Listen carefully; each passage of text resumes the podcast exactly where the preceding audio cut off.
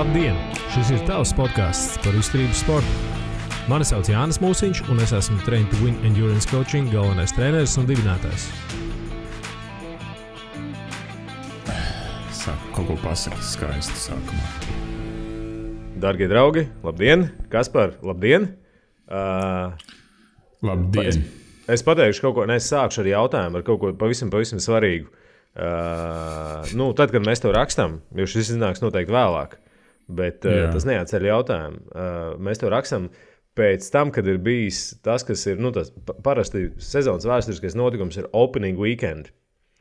Nu, tie, kas Jā. nezina, nu, nokaunieties pirmkārt, izbrauciet treniņu un ieslēdziet vai iegūlējiet, kas ir opening. weekend. Es domāju, ka Google īstenībā tikko jūs izrakstīsiet opening weekend, pateiks, kas tas ir. Man ir vēl viens risinājums. Es šodien lasīju Tomas Kuņa newsletteru, ko viņš šī pa laikam atsūta. Un tur viņš arī izskaidroja, kas ir opening weekend.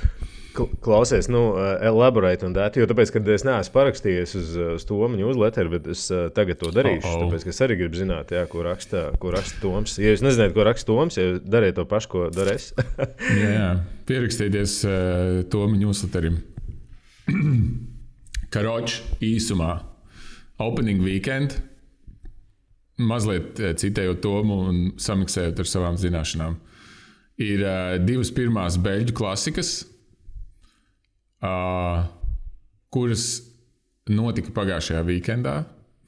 Un kā Toms rakstīja, tad viss, kas ir līdz tam, netiek uzskatīts par īstām gonkām. Es varbūt mazliet pārspīlēju, bet tikai mazliet pārspīlēju, bet viņi kaut ko pabrauc. Bet, Es tam piekrītu Tā kā pilnībā. Toms teica, nav, nav tās viss pirms tam nav gonks. Uh, Tātad sestdienā bija Omloop. Nevar izrunāt vārdu Newsblad. Het, Karoči, Omloops. Uh, Omloop het Newsblad un uh, svētdien bija Brus, Kurna, Brusels Kurna. Jā, un kā daži, daži labi saka, tur jāsaka, to jāsaka ar tādu ar zināmu, ja tu izklausies dusmīgs, tad tas ir Kurn. veļu valodā. jā. Kurna. Ku- Kurna, kurna, kurna, brasel, kurna. Jā, un tā, tā, tā, tas ir, tas ir, um, tas ir opening weekend. Un šī, šajā weekendā būs Strada Bianchi. Jā. Nu, vispār ir eh, tā, ka uh, kāds izteica argumentu, un tam es arī principā pilnīgi. Nu, Es esmu jau tā kā sen, sen, uh, nu, manas mīļākais gongs vispār ir pavasara, pavasara klasikas. Tāpēc, kad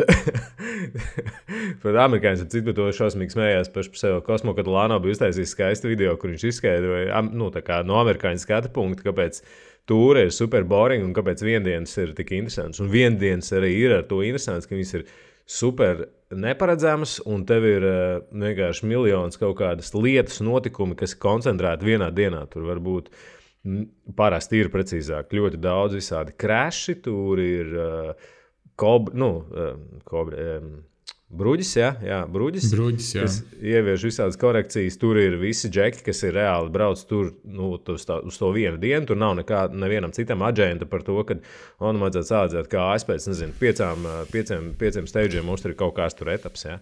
Tāpēc Jā. jā. tur viss iet, tur viss ir tāpēc, lai viņi dabūtu rezultātu. Tas ir iek- Viss ir šogad vēl tas bruģis bija tik slidens, ka varēja redzēt, kā proģeki iet ar kājām augšā kalnā. Tas- Jā, tas ir, ā, Tas tāds pilnīgs seba variants, un, kad tu piebrauc jau, kur visi iet, un tev nav variantu. Tu vienalga, vai tu varētu uzbraukt vai nē, tu tāpatās iesi. Jā, bet ap citu bija rekur Arnolds Līja, kurš bija, kurš bija trešais pabeigts. Viņš uzbrauca viņu jau uz lielā, uz lielā zobrata. Tā kā, nu, es esmu diezgan. Tas iespējams arī bija risinājums uzbraukt uz lielā zobrata, lai neizspēlē un lai nav jā. jākāp nost. Jā, nu, ja kāds no jums kādreiz, nu, vispār ir tā, ka uh, es teiktu, uh, lai saprastu beļģu klasikas, tur ir dara uzbraukt. Jā, uh, Mjūra var van Gerārds, tā, bet bāc, man nav vairāk, laikam, šitās be, beļģu. Valoda bet, beidzās. beidzās, Beidzās ar kurni ar kurnu vispār. Bet tas kalns īstenībā ir ļoti nēstīgi, jo tā ir viena no viņa problēmām. ir Tā, ka tev nav tāds eh, baigais, nu, tu šausmīgi zaudē ātrumu. Tajā vietā, kur te džeki gāja, tur tā tiešām arī ir. Viņš ir tev, tā kā tās ir jau tādas kalna beigas, un tev liekas, nu, ka tu iedos, jau viss būs normāli. Tāpēc, ka līdz tam ir nu, grūti, bet nu, viss to var izdarīt, pat diezgan ātri braukt. Bet tajā brīdī, kad tu tur ieskrien, nu, tur ir pilnīgs, nu, tur viss ir pakaļā. Tev kājas.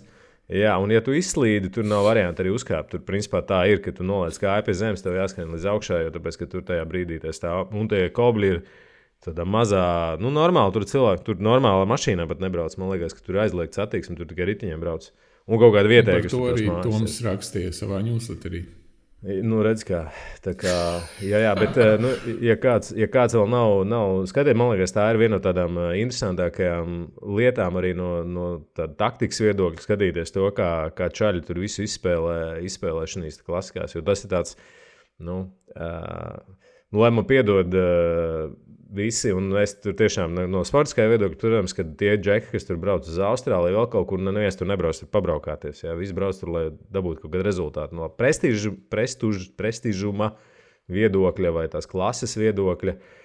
Nu, ja tu uzvari kādu no šīm klasiskām, tev karjera ir eh, principā tajā brīdī, tu piespiedi turbo pogu. Ja tu tur uzvarēsi kaut kādu, kaut ko tur tajā, tajā, tajā tālajā galā vai sezonas sākumā, kad tās vēl neskaitās pa gonkām. Nu, uh, būs forši, tu nopelnīsi UCI punktus, tev visticamāk komanda uztīs pa plecu un, un piemaksu tu dabūsi, bet nu, ticamāk, ka tas nebūs nekas, kas tevi ieliks tur tādā leģendu uh, uh, statusā. Es saprotu, ka Džumbo nodominēja abus divus. Uh, jā, diezgan... Es kurni nenoskatījos, ja godīgi samarījos, nostājos tikai onlupu. Nu, Šobrīd, jā, pirms gadiem Kviksteps bija tas, kurš bija principā pavasarī vienkārši visus tur nu, ņēma priekšā. nu, tas tā kā pie, piecgadniekam konflikts atņemt viņiem. Priekšā un iekšā. jā, es ne, neiešu šajā. ne tā kā pasiešu. Tā ir mana lieta, iet šajā virzienā. jā. Tad, tā kā Gobņiks, tad, kurš apņem cīgu uh, pučikā 93. nu, tad šobrīd Gopņika lomā ir Jumbo, kas principā tiešām, nu, šobrīd nu, tie čaļi izstāsta tiešām ļoti labi. Man, un uh, smieklīgais tas, ka Vaucēl vispār nav sācis savu sezonu, ja viņam tikai šitā. Bet uh, tas arī, man, manuprāt, varētu būt saistīts ar to, ka uh, Quickstep šobrīd baigi fokusējas uz Remko tūrēm, tad viņi droši vien top džekus tur mēģina dabūt gatavus uz stūri, nevis tur super gatavus uz, uz klasikām. Jā, bet nu, nav jau tā, ka Jumbo nav čaļi, kas, eh, kas tur ir eh, uzvarējuši. Tā ir taisnība, jā, taisnība. tā kā tur tā, tas viss ļoti interesanti. Tāpēc, bet uh, tur ir, tur, tur ir pavisam kaut kas cits, man liekas, jā, tās klasikas ir tādā ziņā, nu tur ir Uh, Vot viena gonka, ko tu vari apsēsties un nostīties no zvana līdz zvanam, tā noteikti ir kāda no, no gonkām. Pēc tam, ja, ja KBK vēl es teiktu, ir forši, bet nu, tad ņūzblāts parasti ir tas, kas man, man ārkārtīgi patīk. Jā, tas tāds uh, nu, saldais ēdiens, kas tiešām tev sāk to sezonu. Bet labi, mēs. Nu, strādā jau arī būs ok. Mm. es redzēju, tikko pirms eh, mēs sākām ar tevi runāt, eh, es paskatījos bildes no, no Rekona. Um, varētu būt ļoti interesanti, jo tur izstāsta, ka tagad ir slapjš diezgan. Tāpēc nebūs. Jā, Līja pagājušajā nedēļā Milānā. Mm. Tā kā nu, vai būs skaisti. Itālijas sniedz Milānā. Jā, nu, varētu būt tā, ka tur tas izneižos. Tā kā redzēsim, nu, būs interesanti. Jā. Labi, bet uh, atpakaļ pie lietas. Mēs uh, esam šeit. Tā, jā. Man pirms mēs sākam, man ir uh, svarīgs paziņojums. Ah, jā, jā, jā, jā viss, viss, viss. Es atvainojos, ja es to nepārtraukšu. Jā, kas par lūdzu? Karočs nonācis tik tālu, ka lielā pieprasījuma dēļ es esmu uztaisījis sev alter ego Instagram kontu, kurš nebūs slēgts, un tur būs visāda figņa kuru es neslēpšu un kur nu, uh, un nelikšu garlaicīgo no savas garlaicīgās dzīves. Tāpēc jūs man piespiedāt. Viss, viss. Nu, tāpēc, ka man daudz tur saka, ej, klausies, šī tā kafijas pauze dara, un tad izrādās, ka ir daudz cilvēku, kur grib man sekot Instagram, manā Instagramā, bet viņš nav publisks, un es tur reti ieeju pastīties, kas tur grib sekot, un es tur ieraugu kaut kādu rindu, un es nezinu, es esmu gribu, lai tur redz visu to, kas man tur pa gadiem sakrājas. Un es domāju, ah, iešu, wannabe influencer ceļu. Tā kā lielo naudu sviežat uz maniem, zvaniet menedžerim. Šis vispār ir mega paziņojums. Jā, šito, šito iespējams vajadzēja sākt nevis ar klasikām. Uh, Jā, jā, jā. Jo es- es par to nezināju. Ļoti ilgi par to domāju. Es zinu, jā, es šorīt uztaisīju to kontu. Tur būs apmēram divas ziņas iekšā. Jūs pēc manas vārdu uzvārdu viņu varēsiet atrast. un Es arī neko nedarīšu pārāk. Es gribu redzēt, cik mūsu podkāstu klausās cilvēki, kas lieto arī Instagram. Yes. Eh, Bet viss tikko mums bija, mums bija vienā citā čatā kafijas paužu apspriešana. Lūdzu, ja? nu, es, eh, Jā. es ietu, ietitulēju Kasparu par eh, kafijas paužu, nu, tā kā legit, legit ekspertu. Kā, Es esmu kļuvis par tādu kā kas par kafijas paužu. Es, nav, es esmu diezgan tiešs un man pofīgi. Es vienkārši vērtēju pēc tikai savas skalas. Super subjektīvi, 100% subjektīvi. jo mēs zinām, ka tas ir vienīgais pareizais veids. Tas ir vienīgais veids, kā izdzīvot šajā pasaulē, kur visiem ir viedoklis. Eleganti. Visiem, eh, visiem tiem, kas eh, uzzinās par to apmēram pēc nedēļas, kad šis podkāsts iznāks. Jā. Kas par īstais Instagrams, publiskais kafijas paužu eksperta Instagrams būs, eh, būs Jā, aprakstā. būs briesmīgs viņš. Tagad es jums apsolu. Būs daudz rītdien, daudz kūku un kafijas. Nu, izcili. Tev vajadzēs. Uh, jā, labi. Mēs par šo vēl paturpināsim. Man ir īstenībā idejas, kā mēs varētu tavu, tavu Instagram nopromotēt. Tas būtu diezgan interesanti. Es pliks neģērbšos. Uh, nu, nē, bez tā ir dažādas citas aizraujošas lietas. Tas varētu, Ok, okay. principā, novest. jā, tas varētu novest pie tā, ka tev kontu vienkārši varētu slēgt. Tas ir OnlyFans sadaļā. Ja jūs gribat OnlyFans, rakstiet man. Es domāju, mēs to sūdzam. Ejam pie lietas. ejam pie lietas. Principā 30 jūsu minūtes, ne mazāk bišķiņ, bet nu, jūs um, 15. 15 izmantots ļoti vērtīgi. Jā, pašas labākās minūtes tās bija podkāstā. Jā, labi. Tagad būs, tagad būs jāpaliek Tagad nopietniem. Bet nu, vispār ir tā, ka Jā. mēs, mēs šodien, šodien, un eh, man ir jāsāk ar to, ka.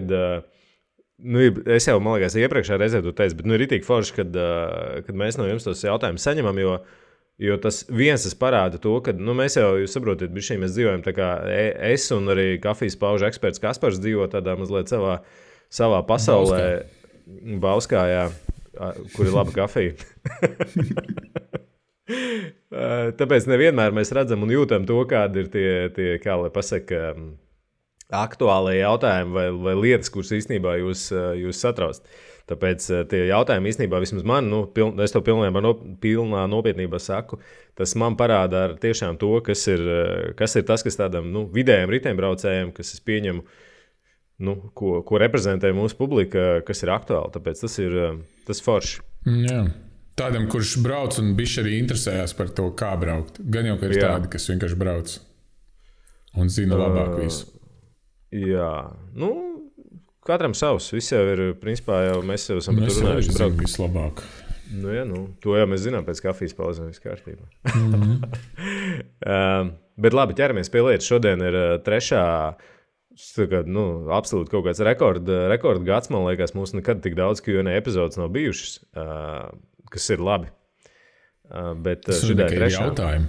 Tas nozīmē, ka ir jautājums. Tas nozīmē, ka mūsu viedoklis laikam ir, ir tāds, kurā tomēr ir vērts ieklausīties. Um, nu, Bliežam vaļā. Ar, mēs esam, uh, un es, es droši vien darīšu tā, ka, lai, lai cilvēki dzirdētu tos jautājumus, nolasīšu viņus abus. Mēs viņus sagrupējam mazliet tādas grupās, jo viņi principā ir pa vienu to pašu, vai mūsu atbildes būs uh, mm. ielietojamas vai, vai nu, adresējamas uh, uzreiz uz vairākiem, uh, kā atbildes vairākiem šiem jautājumiem. nu, tad, lūk, sākam ar Ediju jautājumu. Um, čau visiem! Jautājums, kāds ir mans maks heart rates? Nu, maksimālais heart rates. Man ir 42 gadi. Pēc formulas rēķinot, uh, mans maksimālais pulss ir 180, bet dzīvē reāli ap 200. Tas ir sacensībās. Mierā naktī ap 53. Esmu lasījis viedokļus, ka tas ir slikti, uh, ka, uh, ka tas ir slikti, kā arī, uh, ka tas ir rīktīgi krūti. Uh, Esmu nesaprašanā, kādā zonā trenēties. Saprotu, uh, ka sāku reāli sportot, es sportot sāku reāli ap 38 gadiem. Uh, Māma dabas distancē, es Valmieru, protams, netrenējos iepriekš vispār. Nu, tā, kā, tā kā daudzi. Nu, Tā kā normāli. Tā kā normāli, jā. Toreiz, jā, un tas ir normāls ar citu. Jā. Uh, toreiz mm. puls uh, pat uzkāpa līdz 210. Uh, dzīves vēl esmu, ar kuri apsveicam. apsveicam, jā, tas ir. Pē, pēdējo reizi braucu uh, to pašu distanci šogad. Maks, uh, maksimālais uh, heart rate un maksimālais pulss 202 stravas dati. Olimpiskajā vienībā uz testu bija 2019. Gadiem, 19. gadā. Secinājumi jāstrādā uz bāzes, pulsā 117, 120. Vispārējais ir ok, bet uh, maks heart rate īsti bet par Maksu Hārteru īsti toreiz neinteresējos. Karačs galvenais jautājums. Maks, nu, maksimālu pulsu izmantot no reāliem datiem vai no formulām? Please help. Smile emoji, pray emoji. Nu, šis ļoti, ļoti labs jautājums. Man liekas, nu, tāds, man liekas, Ši... daudziem Jā. aktuāls. Šis ir ļoti labs jautājums, un es teiktu, arī tās, eh, šīs mūsu epizodes opener ir tieši, tieši tā kā spotona. Bet uzreiz nolasīšu otru jautājumu, lai mēs varam izvērst atbildes eh, uz, uz viņiem abiem. Uh, otrais jautājums ir no Mārtiņa. Uh, Mārtiņš raksta. Uh, it kā esmu noteicis savu FTP, braucot bāzes darbu, kas laika limita dēļ parasti ir divas stundas. Pēc vatiem cenšos braukt ar divu leisgalā, bet pēc kāda laika, reizēm jau pēc 45, 60 minūtēm, pulss aizpeld jau Z3, kamēr vati nemainīgi. Šajā brīdī vajadzētu samazināt jaudu, līdz, līdz pulss atkal noiet līdz Z2, lai turpinātu braukt pēc jaudas, un ar laiku, mēnešiem, pulss pievilksies pie jaudas. Um, un šeit, lai mazliet jums tur galā nejauktu, it kā vien, vienā gadījumā jautājums par maksimālu pulsu, otrā gadījumā jautājums par, par, par Z2 jaudu. Atbildes īstenībā būs ļoti, ļoti līdzīgas abiem. Jo tāpēc pēc būtības jautājums par vienu to pašu, mm -hmm. jebšu par jūsu uh, sirds tilpumu un, un viņas efektivitāti. Tā ļoti vienkārši izskoties. Uh, sākam ar Ediju. Edija, uh, Edija jautājumu atbildes, atbildes daļu. Nu, pirmkārt, formulas Neviena formula nekad, precīzāk, otrādi jāsaka, tā visas formulas ir domātas tāpēc, lai mēs prognozētu to, kas notiksies realitātē vai īstajā dzīvē. Uh, ja tu redzi, ka tev maksimālais pulss ir vienalga 200, uh, 220 vai, vai kaut kas ļoti, ļoti augsts, vai atkal ļoti zems, tad tas ir tā, kā tas ir īstenībā. Restīvi, vienmēr es teiktu, un es dotu pilnīgi noteikti priekšrocību, priekšroku datiem no sacensībām. Mm, nu, pat ne no testiem īstenībā. Testi nevienmēr parāda, vai pat diezgan reti var parādīt kaut kādas maksimālas pulsas sacensībās. Tas daudz vairāk un labāk. Bet Edijs ir bijis Lovā, kas jau ir atbildējis. Nu, tātad viņa gadījumā viss jau ir atbildēts. Nu, viņa konkrētajā gadījumā. Precīzi, jā. Viņa konkrētā gadījumā, konkrētā gadījumā tieši tā arī ir. Uh, Pulss 117, 120. Kaut gan es, es teiktu, droši vien tur būtu jēga skatīties. Nu, mēs redzam, ko Edijs ir uzrakstījis, bet parasti tie, kas bijuši lovā, jūs redzat to grafiku un grafiks. Nu, es teiktu, tie trīs sitieni bija šī pa maz, nu, pa tā zona. Man, domā, jā. jā, nu viņi ir stipri pa šauri, jo parasti īstenībā tas Z2, viņš ir diezgan, tas reņš ir diezgan plašs tur. Es Es minētu, ka viņš ir paņēmis uh, tos pulsiņus, kas ir tam zaļajam kvadrātam, kreisajā pusē, kur viņš sākās. Viņš nav paņēmis, nu, visticamāk, jo man arī, cik es esmu redzējis, gan manus ciparus, gan citu ciparus, tad laus iedod diezgan plašu. Tad jāskatās, viņam Z2 vajadzētu no zaļā līdz zaļajam. Jā. Vai ne? Jā, jo jā, jā, man liekas, trīs pulses, trīs sitieni. Kur ir tur trīs sitieni? Um, tur jābūt kādiem kādiem desmit sitieniem vismaz. Nu, Vai kā minimums, 15? jā. Es trīs, pa trīs sitieniem varu, pat varētu piekrist, tas būtu, ja tā būtu runa par anaerobu slieksni, arī tad tas būtu ļoti, jā. ļoti maz. Bet, nu, pieņemot to, ka uh, tas uh, heart rate range ir, ir diezgan mazs, respektīvi, tas diapazons, kurā es spēju strādāt, tas nozīmē, ka arī maksimālais pulss ir nu, visticamāk 150 kaut kas. Jā. Tā tā varētu būt. Ja, un, tas nozīmē arī, ka tas ir diezgan inerta, kas nozīmē liela. Un, un, uh, nu, e, kas, nu, labi, es izvairīšos no apgalvojumiem, labi vai slikti. Jo tas ir subjektīvi, un patiesībā tāpēc jūs arī ejat uz lovu, lai, lai neklausītos, mm. ko sakām mēs, uh, ko tur uh, mūsiņš vai kāds cits ir teicis, ka labi ir šitā vai slikti. Aiziet uz lovu, pārbaudiet, jūs zināsiet, un tad jūsu konkrētais piemērs ar jūsu konkrēto sirdi. Uh, ārsts uh, jums arī pateiks, vai tev viss ir labi, vai tev tomēr kaut kas tur jādara, vai tā sirds ir par mazu, vai viņa atbilst tam, kur jūs esat. Jūs tur gatavi vecumam, es atvainojos, sagatavotībai un visam pārējiem. Ja. Tā kā Edija gadījumā tā arī ir. Pulsa zona, kurā būtu jātrenējas, viņš viņu zina. Ja jums ir love dati, vienmēr dodat priekšroku tam. Un, uh, Nu, es... Ne tikai lauva, var jau būt cita laboratorija arī. Jā, nu, tāpat jā, jā, sporta laboratorija vai vēl kaut kas, kas taisa kaut kādus slodzes testus, pārbauda sirdi. Viņi jau, ja ņem laktātu, tad jau um, būs, nu, tas būs labāk nekā formula. Tas būs daudz labāk nekā formula, jebkura laboratorija, tāpēc ka viņi parasti izmanto laktātu īstenībā parasti izmanto retāk. Un, un manuprāt, kad, uh, Es neesmu līdz galam pārliecināts, bet uh, es nezinu, es neesmu interesējies. Bet gāzes gāze analīze ir tas, ko izmanto laboratorija, neizmanto teiksim, mm. citas man zināmas laboratorijas. Tur ir vismaz neizmantoja. Jā, un es īsti nepiekrīstu tam, kad, uh, kā bieži tas notiekās, kad tagad viņam laktātu. 4 milimoli ir tavs, tā kā tur uzreiz tas ir ekvatora slieksnis. Īsnībā tā tas nav, tāpēc, ka, ne, precīzāk, nevienmēr tā tas ir. Uh, Un tāpēc tev ir vajadzīga tā elpošanas data, lai redzētu, ka okay, varbūt tavā konkrētajā gadījumā tas ir 3,2 vai 3,9 vai 4,4.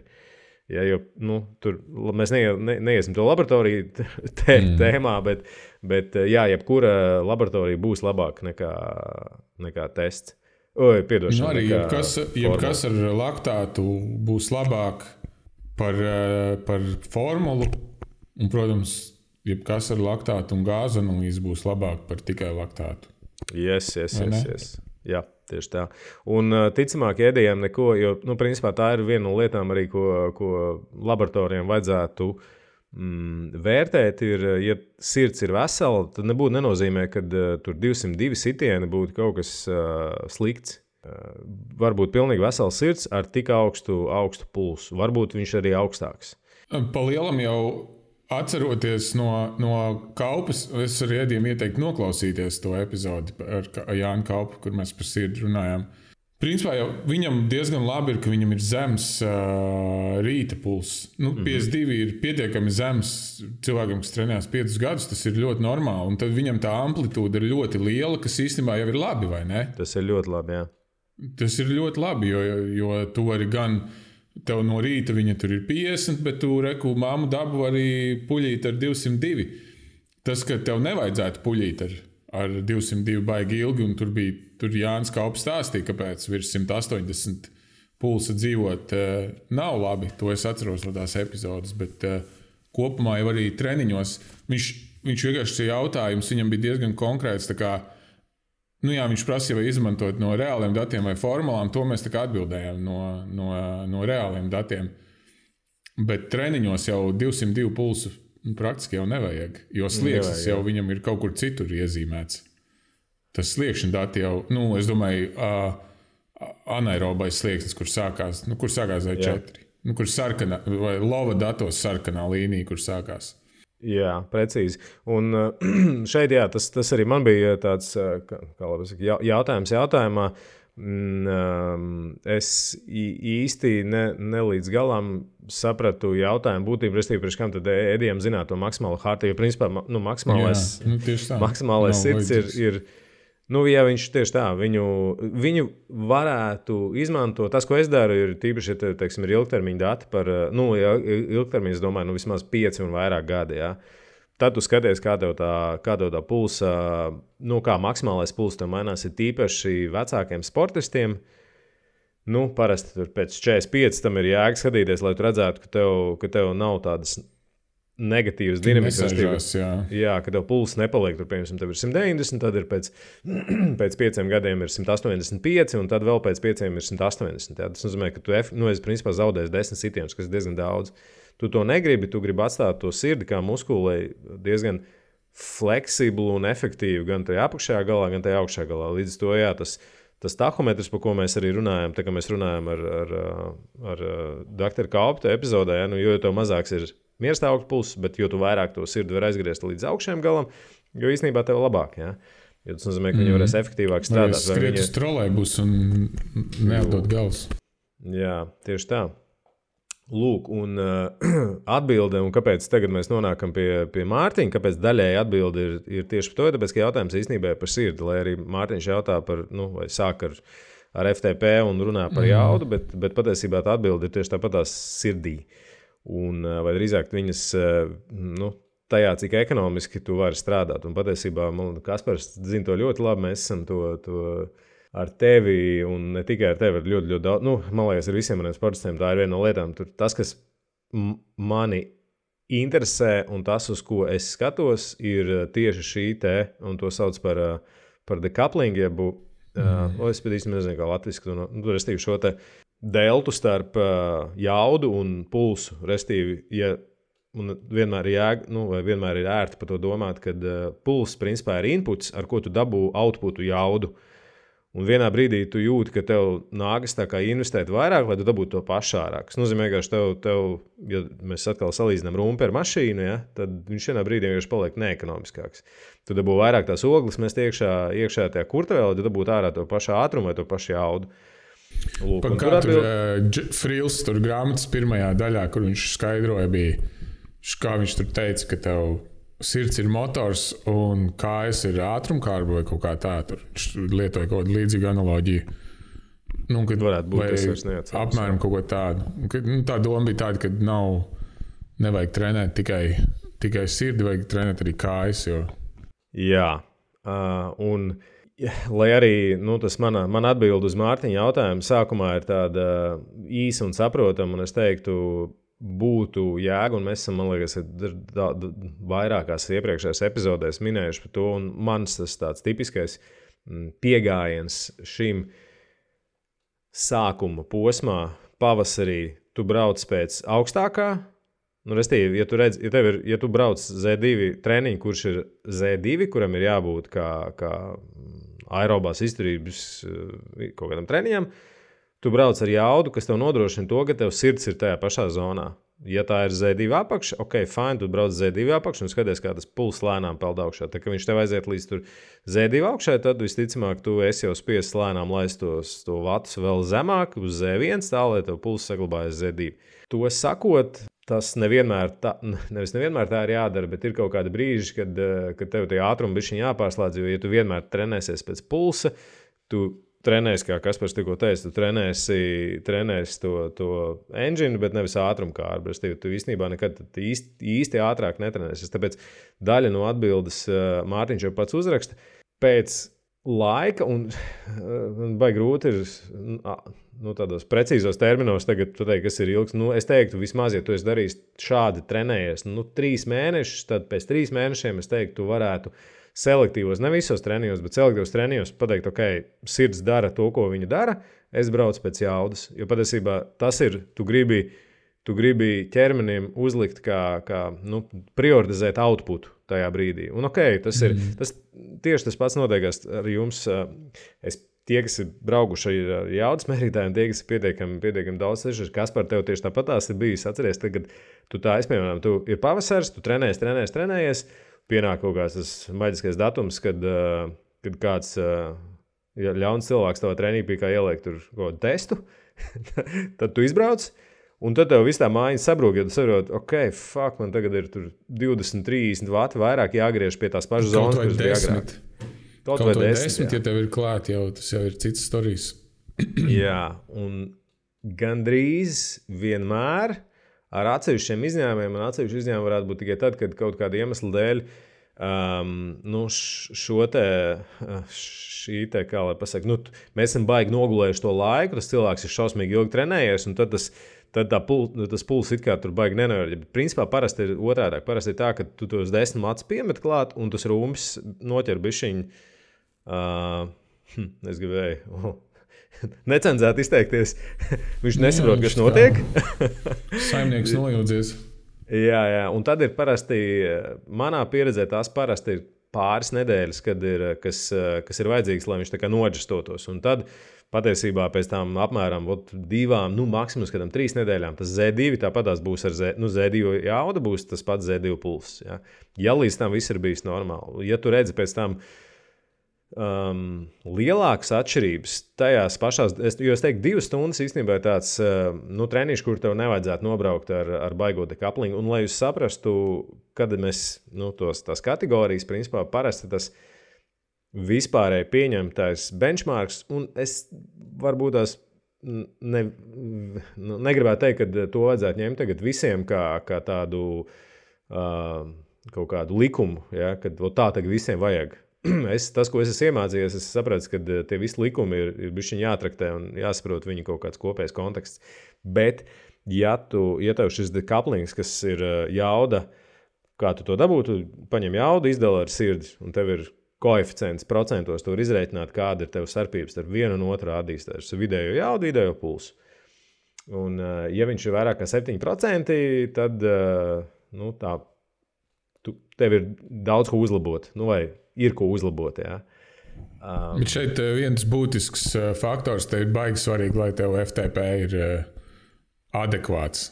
Jo tiklīdz tu, piemēram, nu, respektīvi, lai tev būtu kaut kur aptuveni pareizs slieksnis, vai ne? Jo citādi jau dekaplings nevar izrēķināt, jo viņš tur, tu būsi ielicis tur, piemēram, 250 slieksni, tad tev visu laiku rādīs tur pozitīvu dekaplingu. Nu, Ja. Pieņemot, ka tas ir pa zemu slieksnis. Svarīgi ir, lai tas slieksnis ir kaut kur apmēram pareizs, jo tikai Jā. tā viņš var sarēķināt pareizu dekaplingu.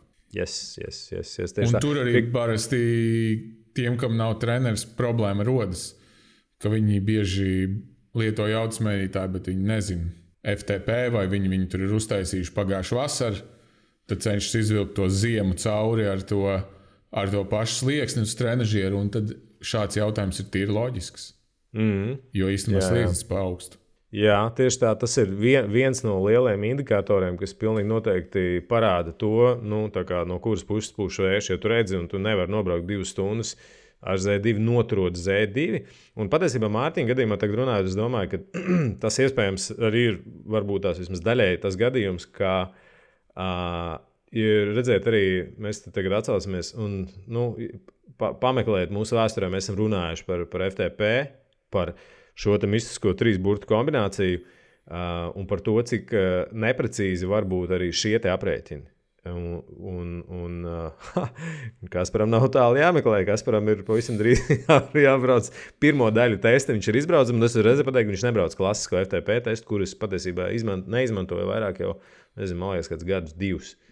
Ja ne, Ja nē, bišķiņ vairāk. Jā. Pie kam arī tad, kad es izmantoju visus nezinu, pēdējos nu, gadus, piecus vai pat septiņus, man liekas, es viņus izmantoju mazliet savādāk, kā, kā parasti tas, nu, kā, kā tas ir pie, pie, pieņemts. Ja Citiem vārdiem sakot, to, ko es gribu pateikt, ka veids, kā jūs aprēķināt FTP, ir tiešām svarīgs. Un, ja jūs divās stundās, jo FTP principā būtu viņu loma, ir, ir Eh, emulēt to vai prognozēt to, jūs, to rezultātu, ko jūs saņemat laboratorijā, kas būtu jūsu laktāts slieksnis. Un es teiktu, ka eh, tādam normāli trenētam, piemēram, mediju gadījumā, kur viņš eh, kaut kādu laiku trenējās, brauc gongs, es pieņemu, ka Mārtiņa gadījumā tāpatās. Divās stundās tev tomēr to Z2 vajadzētu spēt noturēt. Tas nebūtu tas, kur tev tam pulsam būtu baigi dramatiski jāizpeld. Ja? Uh, vienīgais, kur ot, ir tur tās asteriks, kas mums jāpiemina, eh, ko mēs runājam kaut kad par indoor epizodēm, jā, ja jūs braucat telpās un ir pārāk silts, jūs varat samaksāt ar pulsu. Jā, tas nav teikt, īsti. Jā. Jā, tas nav īsti tāds objektīvs. O, nu, tas ir tas, kas jāņem vērā. Jā. Tas ir tas, ko, ko, ko es laikā atcaucos par to kopējo kontekstu. Jā. Tāpēc tas nav viss tik... lieta, kad jautājums, kad Mārtiņš to FTP ir taisījis. Un jā. es vispār es nezinu, tu pasaki, vai stulbens vai nē, bet eh, es, piemēram, šādos periodos, kad atsāk braukt pēc kāda laika, vai ka brauc garos, es īstenībā vienmēr vados vairāk pēc pulsa zonas. Un par cik tie vati jau, tu viņus vari līgani noturēt uz trenižera, bet dzīvē braucot, labi, tur pa jēlgaveni vēl kaut cik, bet tāpat ir vēja, brāzma, vēl kaut kas, vēl kaut kas. Un tā kā es braucu kaut ko tādu garāku, es īstenībā vairāk skatos uz, uh, uz, uh, uz pulsu. Un es tagad, piemēram, atsācu pavasarī, tad es, es droši vien pofīgi, kāds man tur slieksnis. Es pirmās nedēļas, divas, trīs brauktu pēc pulsa tos treniņus vairāk. Nu, tos lēnos garos, ja tur nav kaut kāda tur jau. Vai ne? Tas makes sense, viņš piebraukties. Un tad um, izdarīt secinājumus un panikot par to, cik zems mans FTP ir.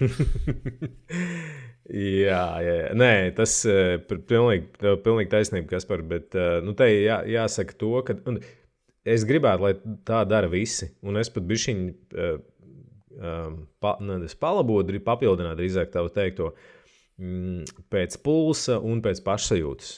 Vai otrādi pēc Nu, pašsajūtas un pēc pulsa. Jā, jā. At, atkarībā Nevajag jo- spiest kaut ko. Jā, nu, jā, ja mēs zinām, kas sanāk, tad, kad spiež. Jā. Piektdiena, kad spiež, mēs zinām, kas sanāk. Jā. Bāc, šī, šī, ir ļoti laba epizode. Um, bet, uh, Daudz redz, kas man iemācīsties. Jā. Tu esi, tu esi tomēr tāds, ā, kā lai pasakā, tu esi pietiekami ilgi trenējies, un tev tā, tev tas, ā, tā sajūta ir, ir, ā, nu, tu zini, ko meklēt. Un tas īstenībā ir vienmēr tas, ko es esmu uzsvērs, jā, tas ir, kas man ir svarīgi, jā, ja tu jūti, kad tu brauc, piemēram, vienalga to pašu, tur Z1, Z2, vienalga, kur tu būtu tajā, tajā visā savā, savā zonu rangeā, tev ir jā, jāmēģina reflektēt, cik tas ir normāli vai cik tas atbilst, nu, atbilst sajūtām. Jo, ja ir tā, ka, piemēram, tu brauc uz sliekšņa un tu jūties, nu, tā kā viss tas ir olauts, tā tam nevajag būt. Un atkal otrādi, mm. kad tu brauc uz sliekšņa un tu jūties, nu, baigi, nu, tā kā nu, baigi izēja, ja, tā arī tam nevajag būt. Tur ir jābūt kaut kur pa vidu, un, un tas ir tas, kur rekur tas tava, uh, nu, jā, tas sensorais inputs, ko tu pēc tam. Uh, Jūs pēc tam ieliekat tur kaut kādā treniņa komentārā, ko es redzu. Tas ir īstenībā tas, kas ir nenormāli svarīgi. Tīpaši sezonas sākumā. Uh, Pie kam, un kas par to labi zina, pulss, un tas ir, kas gan Edijam, gan Mārtiņam ir jāatcerās, un arī visiem jums. Tad, kad jūs uztaisat uh, testu laboratorijā, it īpaši, ja tas nav pirmais tests, kur es pieņemu, varētu pēc pirmā, otrā, te, nu, respektīvi, pirmais, otrais gads, kad jūs sākat trenēties vai, vai braukt ar riteni, sportot, viņš varētu būt tāds, kurā mainās, uh, nu, kur tie cipari būtiski mainās, teiksim tā. Tur kaut kas iet uz leju, kaut kas iet uz augšu.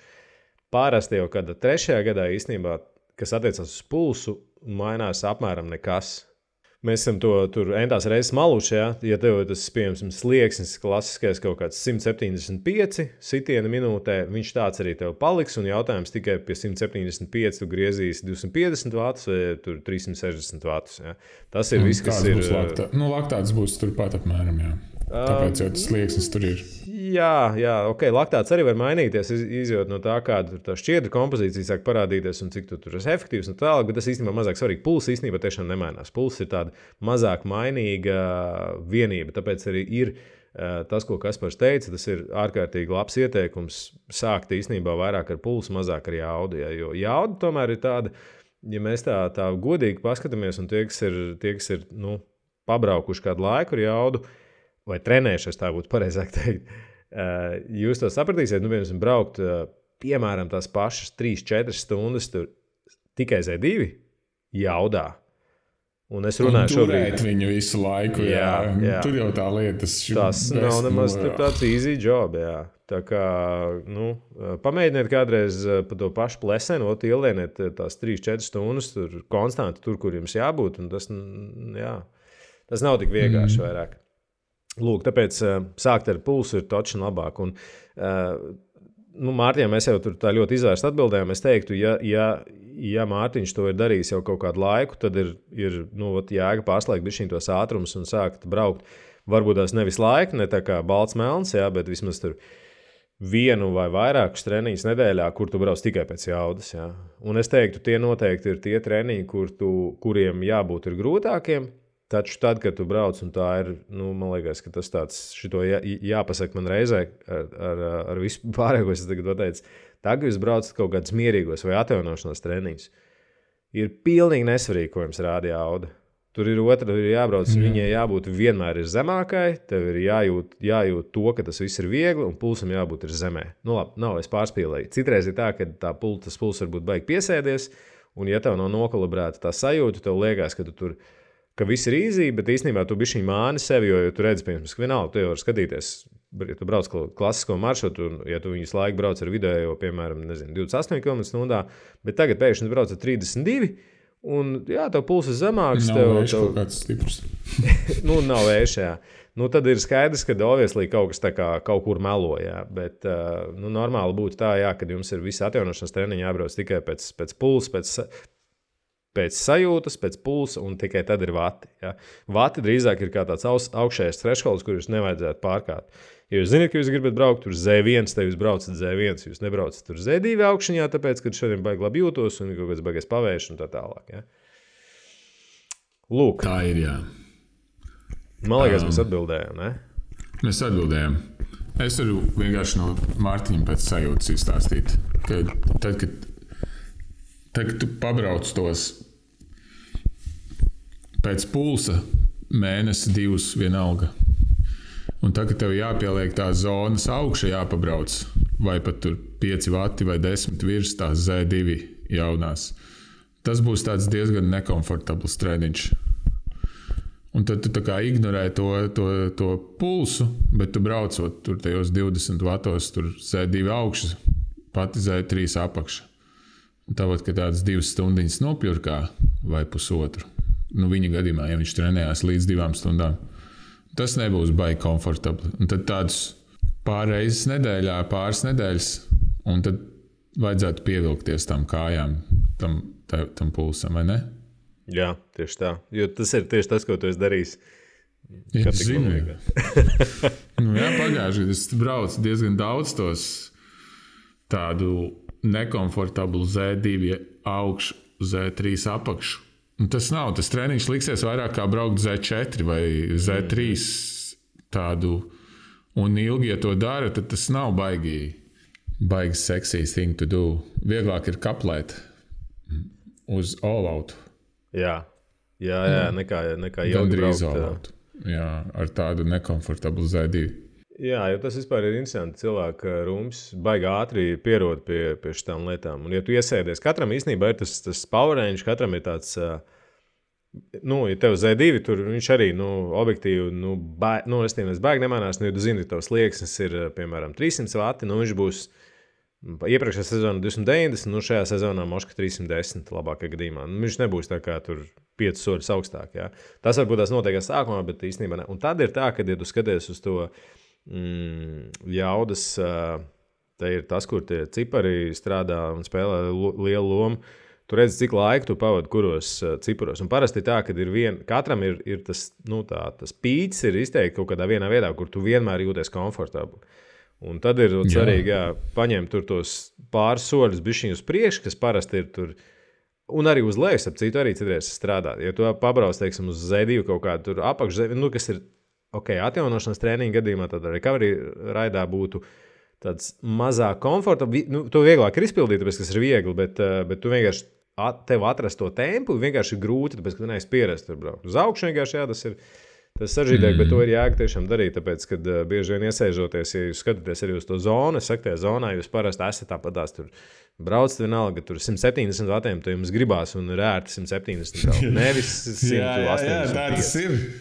Uh, un tas īstenībā ir labs punkts. Uh, Ka, ja tu vienmēr Z2 braucot, secini, ka tev tas, tas vo, tāds ērts ir vieni un tie paši, jo viņi visbiežāk ir vieni un tie paši mm. vati tur. Un tad ir laiks. Tas īstenībā ir labs indikators, ka tad saproti, ah, ok, labi, tagad man vajag pabraukt reku, ja tev bija tur 170 komfortiņš, tad pabrauc ar, tur, nezinu, 190, 200 vatiem.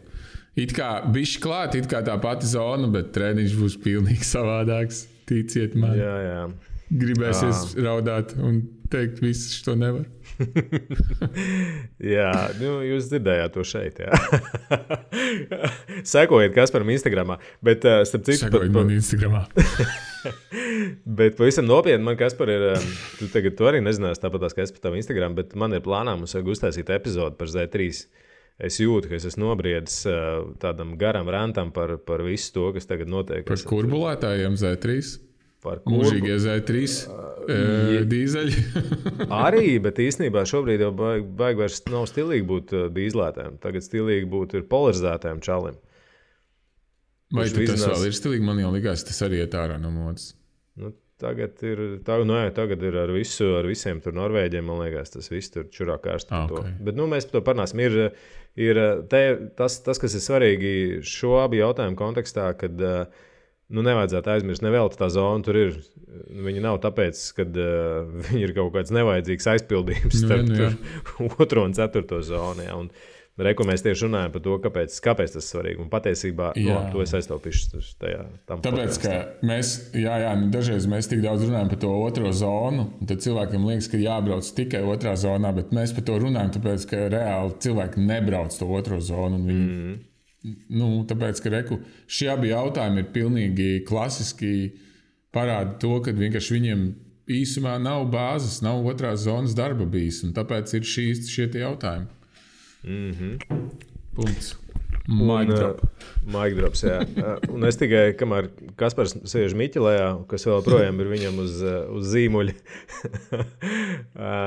Tikai tāds noslēgos, Gan, nu, nu, noslēdzošais punkts par šo te. Atcerieties to, ka tas bāzes darbs un tā ir tāda viena lieta. Es nepārspīlēšu, nesaukšu to par kaut kādu mūža investīciju, bet faktiski, ja jūs vienreiz to jautājumu sakārtojat fundamentāli, jums pēc tam būs nu, daudz, daudz mazāk problēmu. Jūs pēc tam nodarbosieties tikai ar uzturēšanu, kaut kādu piepucēšanu un vairs nekad ar to mājas, tur tādu lielu būvniecību. Jā.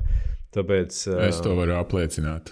mm, Un, Kaspars, ja ir- jūs neticiet man, palas, paskatieties, Pītera- a, Pīteram Matijam ir podkāsts par zonu 2 un longevity un vispār ietekmi uz kopējo veselību, nevis tikai uz riteņa. Tā kā, ja kāds Kaspar. negrib būt ātrs uz riteņa, Bet kas par? Bet klausies, tu tagad nu, pilnīgi nepareizi. Tagad, tev, nu, kāds ir tie? Tev vajadzēja teikt, sekojiet man, Instagramā. Es jums pateikšu, kāpēc, Nu, nē, kāpēc es šāds Z2 gudrākais. un Z2. Nē, nē, nē. Uh, Tu esi influenceris, tas nenozīmē, ka- Bet, kā, bet jāsaka, ka kādam, kurš ir gājis īstā, īstā doktora skolā un Nu, labi, ir veltījis tam daudz laika. Es esmu tāds krūmu, krūmu eksperts. Jā, bet, nu, zināmā mērā, es tā Skaitot kūkās, tur es esmu izgājis ļoti Jā. specifisku treniņu, pieredzi. tas tiesa. Ejam tālāk. Ejam tālāk. Nē, bet starp citu, tie ir ļoti tāds, uh, specifisks. Starp citu, Jā, Tur jā, viņš es ir stipri, stipri balvā verģis, tāpēc uh, tas noteikti nebūs. Uh, jā, tāds, būs grūti, ja tur liksies tā kā nerdī, bet nu, jā, jā. Mēs, kaut kad jau mēs jāsāk kaut kas vairāk par mums klausīties. Tad sāka teratīva. Baigi, tu tagad paņēmi baigi augstu plauku, bet nu labi. ja, ja, Jā, pēc mums nākamais solis ir tie, ok, fine. Nē, zini, vēl ir, vēl ir labs eh, īstenībā eh, tiešām uh, YouTube. GCNs nesen bija ielicis divas daļas par, par Zonu 2, un viņi tieši bija, viņiem tieši bija intervija ar Inigo. Um, tie, kas nezina, Inigo, to uzvārdu es nevaru izrunāt. Tas ir uh, San Milāns. San Milāns, jā, paldies. Mm -hmm. uh, tas ir Džeks, kurš ir zinātnieks, bijis, izbijis riteņbraucējs un cita starpā arī Pogačara fiziskās sagatavotības treneris un visa UAI uh, komandas tur. Medical advice, nu vai kā, nu kaut kāds fancy nosaukums, bet tas čalis ir akadēmiķis, pētnieks un arī praktiķis caur komandu. Un tā kā lai nav uzreiz jāklausās, kur viņi ā, tie divreiz pa divām stundām diskutē uh, šito visu, tad es iesaku YouTube atrast, ir divas epizodes GCN kanālā, noklausieties uh, legit stuff. Mm. Jā, lai arī es nemīlu GCN, tāpēc, kad viņi tur. Jā, Nu, man, man, viņš šausmas, jā, tas ir pārāk, pārāk vienkārši, un plus ir diezgan daudz tādu komerciālu lietu. Jā. Nu, Restīvi, viss, ko jūs redzat, ir visticamāk kaut kāds paid stuffs. Bet tās divas lietas, ja tur to kas pēc. Es neesmu, neesmu dzirdējis viņu, bet pieņemot to, ka. Es noklausījos vienu līdz divas trešdaļas, bet, nu, Inigo ir Inigo. Nu, viņš ir labs, jā. Viņš arī prot, prot izstāstīt, tas ir, kas ir nemazāk svarīgi. Mm. Bet, mm. nu, forši, var pēc tam arī iet pie attīstības nerdautorītīgi, tur uz divām stundām vienkārši sajāt smadzenes. Uh, Jā, bet nu, jūs nedomājat, kad, uh, kad mūs nedrīkst. Nē, mūs jāklausās. nē, nu es jau saku, vispirms mūsu, un tad Uh, Labi, ejam tālāk. Mēs uh, pašlielīšanās modē. Baigi. um, okay, mums ir veseli trīs jautājumi, ko mēs tā kā klasterosim uh, vienā, vienā atbildē. Visi trīs ir mm, vairāk vai mazāk par, uh, par zāles. Tad es nolasīšu visus trīs, un tad mēs iesim cauri. Mūsu un, uh, jautājums ar citu ir, ok, varbūt tās, ka daži no viņiem ienāca īstenībā diezgan uh, vēl, vēl agrāk. Bet tā kā mēs jau pirms tam domājām, jau bija divi, un tad pienāca vēl trešais klāt, tad mēs tā kā visi salipinājām kopā. Uh, mazliet viņi sāk lēnām zaudēt savu aktualitāti, tāpēc, kad uh, tuvojas, tuvojas pavasaris, bet nu, šis tāds nākamā gada, kuriem ir ļoti aktuāls stāsts. Jā, bet tas viens jautājums tāds. Uh, cilvēks vispār grib saprast par zāliņu. Tā kā būs jau labi. Sākam ar Elmāra jautājumu. Sveiki! Gribētu jautāt par zāli šķērstrīta vingrošanu, sākoties sezonai. Kādus vingrinājumus varētu vajadzētu atsākt? Vairāk interesē atstāt, piedošana, jā, es pārlasīju, atstāt kājām. Vairāk interesē kājām. Cik apmēram piegājienu setus pildīt un kādā intensitātē? Kurā nedēļas dienā iekļaut pieņemot to, ka sači ir svētdien un citu, un citu nedēļu, kad bez sacensībām. Paldies! Nozīmē, kurā dienā būtu tai mm. zālē jāatrodas vai vingrošanai, ja, ja gonka ir svētdienā. Um, lūk, es tālāk uzreiz nolasīšu uzre, uzreiz otro Mārtiņu jautājumu. Mums ir daudz mārciņu. mm. um, ja ir iespēja pusdienas laikā darbā apmeklēt sporta zāli, Tas ir laikam apgalvojums, tas nav jautājums. Jā. Ir iespēja, jā. Jā, ir iespēja uh, pusdienas laikā apmeklēt uh, sporta zāli. Ir gan svars, gan velo trenižers ar jaudu un kadenci. Kā efektīvāk izmantot šos uh, piecus vienu stundu periodus?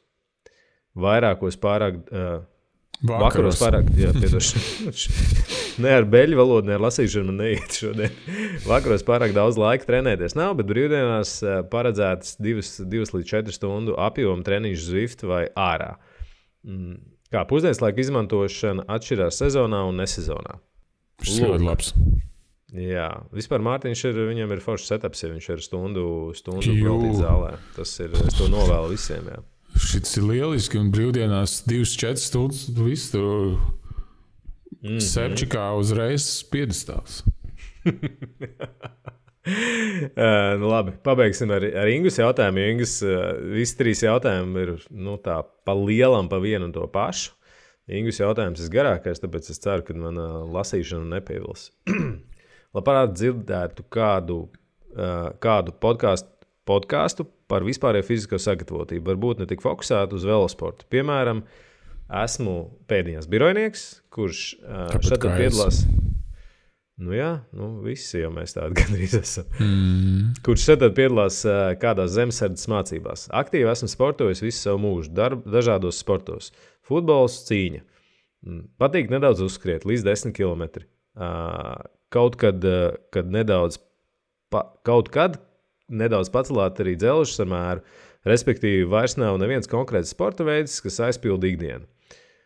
Un tad nesaprotu, ko labāk paķert. Abonementu Kačalkā, crossfit zālē, skaistu krāsainu programmu Kačalkā par 35 eiro var regulāri doties pie fizioterapeita vingrot. Varbūt nedaudz par to, kā sapakot to, ka vēlos četras nedēļas aktīvi sportot, būt labā un būt labā formā pieņem, ka ir, ir arī klausītāji, kuriem tas ir aktuāli. Nu, noteikti Ingus. Uh, Postscriptum, jebkurā gadījumā, paldies par podkāstiem. Esat labākie Latvijā par sportu. Paldies, paldies, paldies. Es, uh, liela sirds, bučas, gaisa bučas Ingusam. Mēs esam uh, paši sev palielinājuši, mūsu palielinājuši forši. Jā, nu redz, tas jau nav tikai tā, ka mēs sev palielinām. Jā, nē, nē, nē, tas ir tas, tas, ko mēs tur sākumā teicām, ir, ir tas ir forši. Jā. Um, bet, nu, labi, sāksim, sāksim ar, ar zāli. Visi tie jautājumi ir tā vai savādāk par un ap zāli. Um, pirmkārt, jāsaka Ingūsam, ka nu, 3,5 eiro par, par kaut kādu programmu zālē noteikti tur neko labu nenopirks. Nu, tā pa īstam. Un vispār es teiktu, zāles, uh, zāle, nu, jā. Zāles plānu. Tu varētu, ja tu varētu aiziet pie treneru, kurš tev pielāgojot tev sastāvot treniņu programmu. Tas būtu forši, bet tas noteikti nemaksā. Es arī domāju, jā, ka tas ir. Jā, tas ir tā kā. Tur būtu nauda jātērē. Bet, nu, labi, sākam no, no šīm tā lielā, lielās uh, bildes. Un, uh, manuprāt, viņa, un es to daudz, daudz postulējis, teicis, uzsvēris, un, un uh, un piekopis, un joprojām to daru.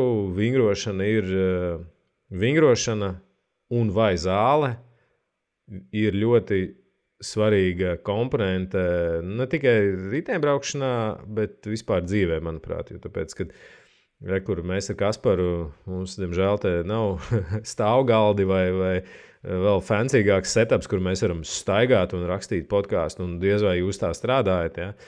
Tāpēc jums jāatcerās to, ka mums tā mūsu ikdienas dzīve, tajā skaitā arī velosports, ir jāatšķēra ar kaut ko, kas um, ir ar lielāku kustības amplitūdu, nodarbina dažādus citus, dažādus muskuļus. Un, uh, es tikko sūtīju mūsu, mūsu, uh, mūsu sportistiem newsletteru par, uh, par visādām lietām. Vienu uh, tajā skaitā par to, tieši par to, kāda ir ietekme tam, ka tu tur, no, ja tev nav, nav labi attīstītas tā ties, nu, kā lai pasaka pareizi, suportējošie muskuļi, kas uh, nodrošina to, ka tu tos lielos, lielos vatus var tur griezt. Ja. Jo tas, ka tas, ka tev tur tās kājas būs stipras, ir, ir forši, bet ticamāk, ja tev nebūs mugura, pleci un uh, pārējās lietas, kas, kas nodrošinās to, ka tās stiprās kājas var strādāt, nu, droši vien tā visa, visa tas kopskats nu, nebūs baigs skaists un nestrādās. Jā, mm. Um, long story short, bez, uh, bez uh, zāles vingrošanas un, un tādas sportošanas no riteņa, es teiktu, labi ar riteni braukt ir diezgan sarežģīti, vai vismaz uh, tādam birojniekam to darīt ir sarežģīti. Un es pateikšu, jā, nu, es, nē, es esmu pārliecināts, ka arī uh, tādā elites līmenī jūs pastīs, pastīsieties, ko dara lielākā daļa. Reku tas pats uh, Toms tālu no jāmeklē Viņš gan vingro, gan, gan staigā, gan skrien, gan iet uz zāli. Jā, to Jā, viņš teica. Tieši tā. Un, nu, un, un viņš ir nu, profesionāla, profesionāla sporta galvgalī. Ja? Tāpēc uh, iemesli, kāpēc birojniekam to nedarīt, ir nav precīzāk. Lūk.